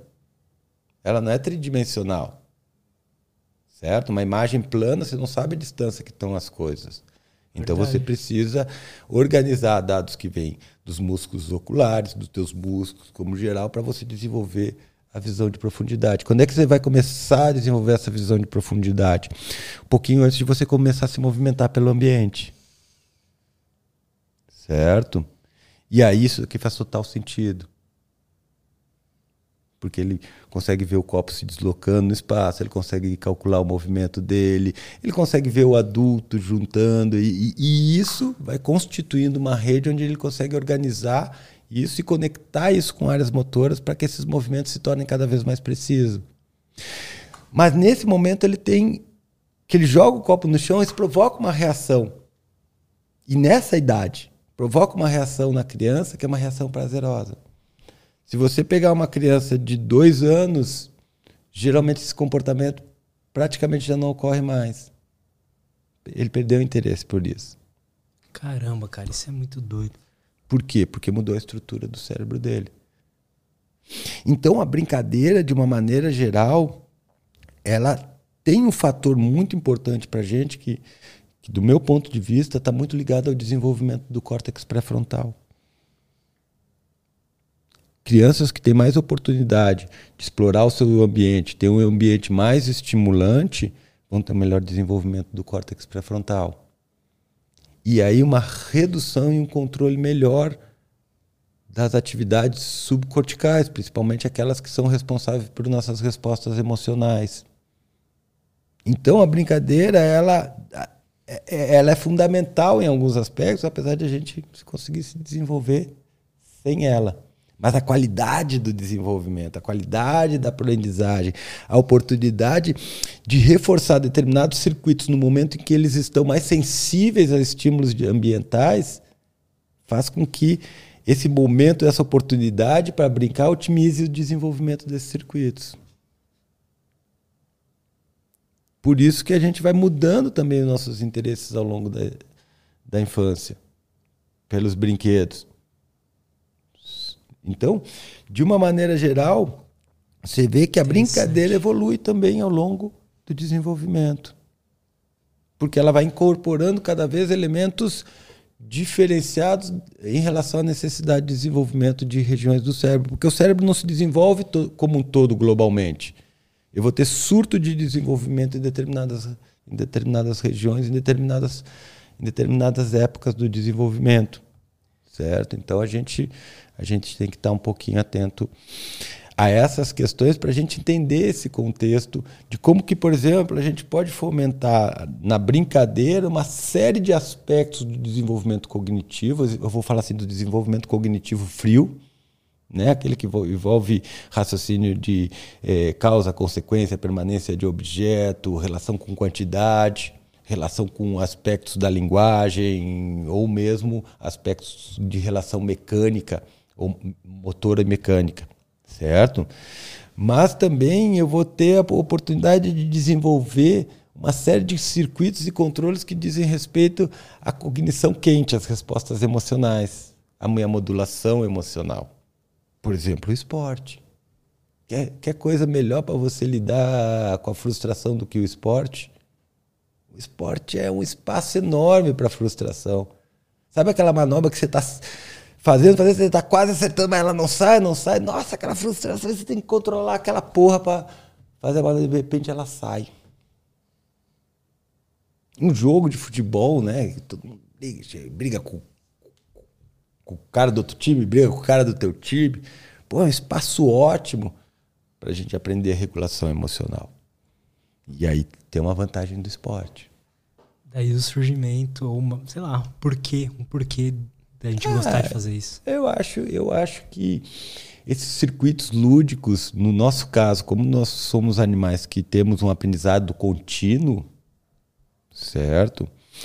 É, provavelmente esse efeito lúdico ele ele é, ele permanece, ele persevera, certo?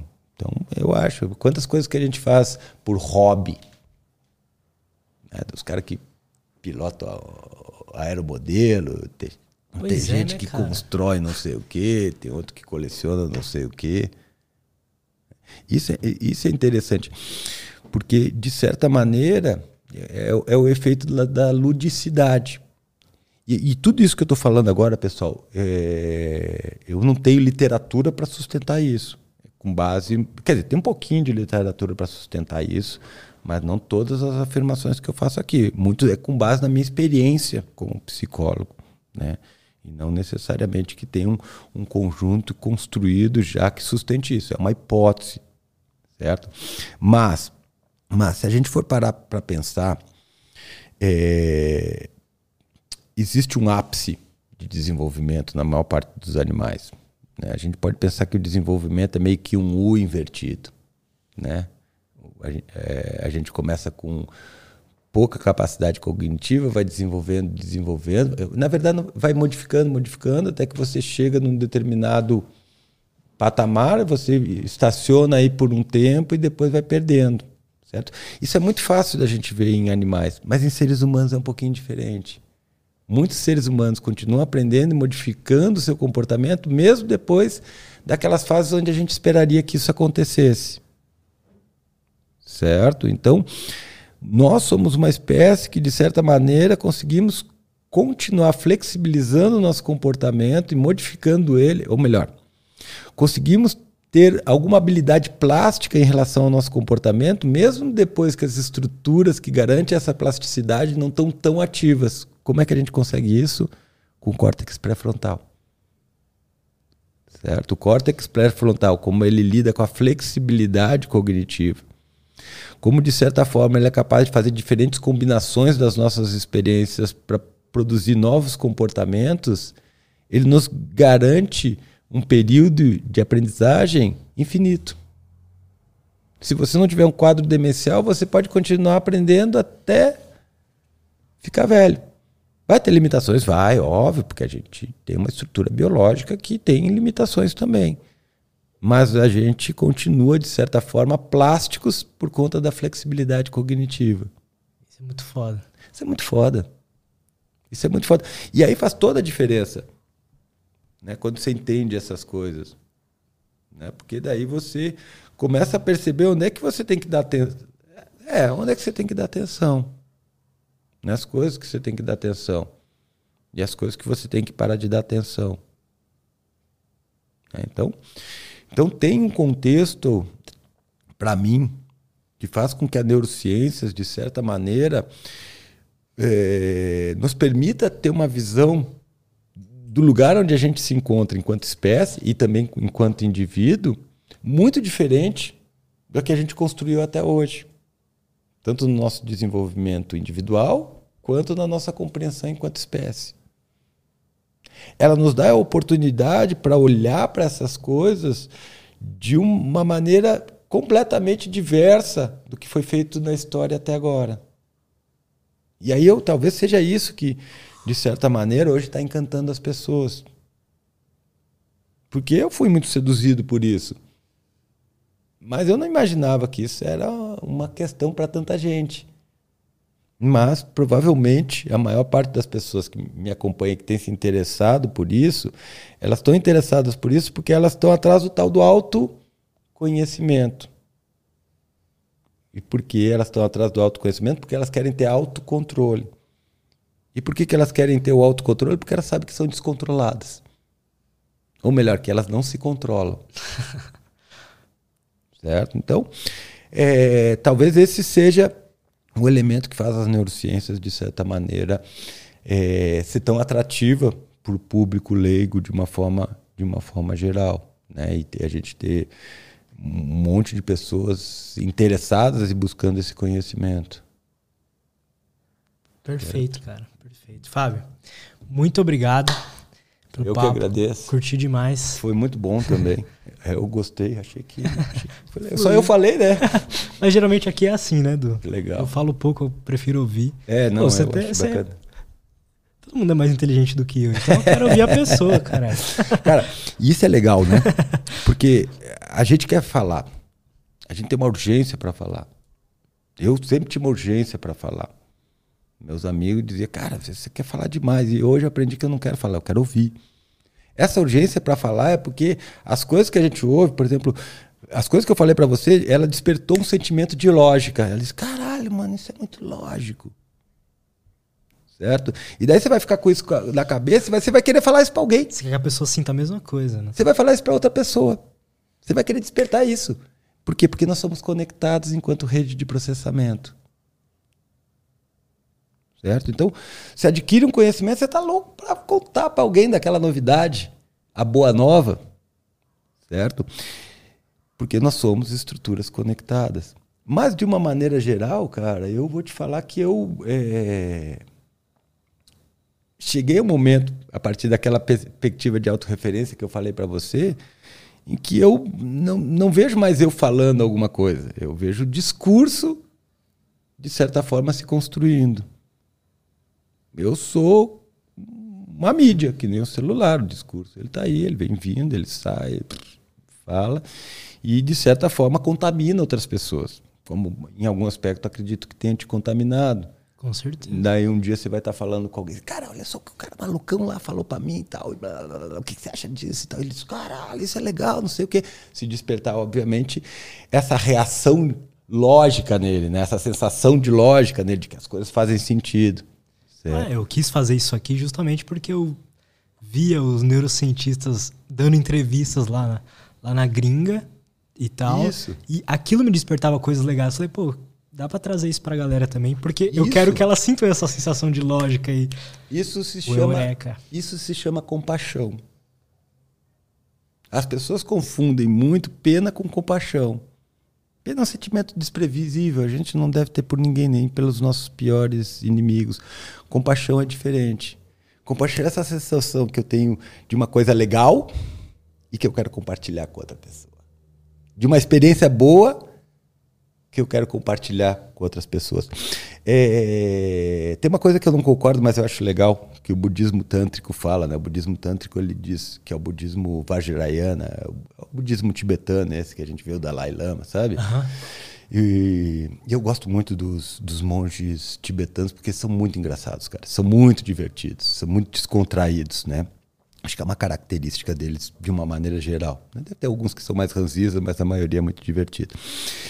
E, e, e tem uma coisa do, do budismo tibetano que diz que Buda estava lá debaixo da árvore, pufa, alcançou a iluminação, né? Chegou no chakra coronário, pá, alcancei a iluminação. Daí o Buda estava ali meio que iluminado e tá, mas o que, que eu vou fazer agora? Daí diz que acionou o chakra do coração de novo do Buda. Ele disse: Não, então eu vou ensinar o budismo. Né? Maldito chakra do coração, podia ter ficado quieto, mas enfim, né? nada contra o budismo, né? mas eu tenho um pouquinho, algumas questões com agremiações, mas enfim. Né? E, essa explicação deles é que o Buda descobriu a boa nova e foi contar para a galera: galera, olha só, dá para a gente acender uma luzinha aqui, que é legal, vem cá que eu vou ensinar para vocês. Certo? Total, né, cara? É, e, e é isso, né? Tem, tem, tem naquele filme, minha esposa gosta pra caramba, é, Na Natureza Selvagem, né? Into the, into, into the Wild, eu acho que é esse nome. É, que no final do filme ele fala um negócio que é uma frase que todo mundo adora, bonitinha pra caramba, que é assim, não dá pra ser feliz sozinho. A felicidade é algo que a ser compartilhado. Isso é compaixão. A compaixão é quando você tem um bem-estar e você quer dizer, caramba, negão, olha só que legal isso que eu achei aqui. É, é muito bacana. Muito bacana essa ideia assim de a gente pensar, Cara, isso é muito legal. de, de a gente pensar o quanto que a gente quer, de certa forma, que as outras pessoas tenham a mesma experiência que a gente. Eu sinto muito isso. É, óbvio. então eu sou cara. muito compaixoso. Muito compaixoso. Por isso que você tem, por isso que você tem podcast. Certo? Mas legal, Mas é isso, cara. cara. Fábio, É, pô, eu vou lá, que se a brigadão, gente cara. continuar aqui, a gente vai até às 11 falando, Brigadão. velho. Pô, eu que agradeço a oportunidade, né? Tava desde, desde o começo querendo te Muito trazer aí, foi, foi bom demais, Não, cara. só chamar que eu venho, velho. Demorou. Tamo Adoro junto, falar, eu cara. tô fora da sala de aula, eu tô com um monte de palavra engasgada. Daí eu ter essas oportunidades, eu saio despejando tudo. É isso. Como é que a galera pode te acompanhar mais lá? acompanhar mais é, suas falas. Putz, eu tô muito ativo no, no Instagram, né? O teu Instagram é perim underline, é, perim underline neuropsicologia, certo? É, eu tenho eu tenho um pouquinho menos ativo no Twitter, mas eu tenho Twitter também, que é o RTMF Perim, certo? E eu tô mais aonde? ah, e tem um canal do YouTube, né? Que vai sair logo mais. Boa.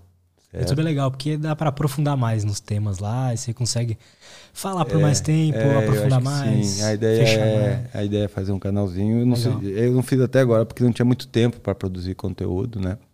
Mas a ideia agora é cada vez é, transferir a minha atividade de professor para atividade de divulgador, assim. Né? Então Legal, a ideia é um pouquinho nessa direção. Legal. E é isso, obrigado, cara. Mais uma vez eu Todos que os lin- agradeço. Todos os links aí do Fábio estão na descrição, então vão lá, acompanhem ele. E é isso, mais uma vez, muito obrigado. Obrigado a todo mundo que acompanhou a gente. Até a próxima e Valeu, tchau. pessoal. Obrigado pela oportunidade aí. Espero que vocês tenham gostado. Um abraço. Boa, abraço.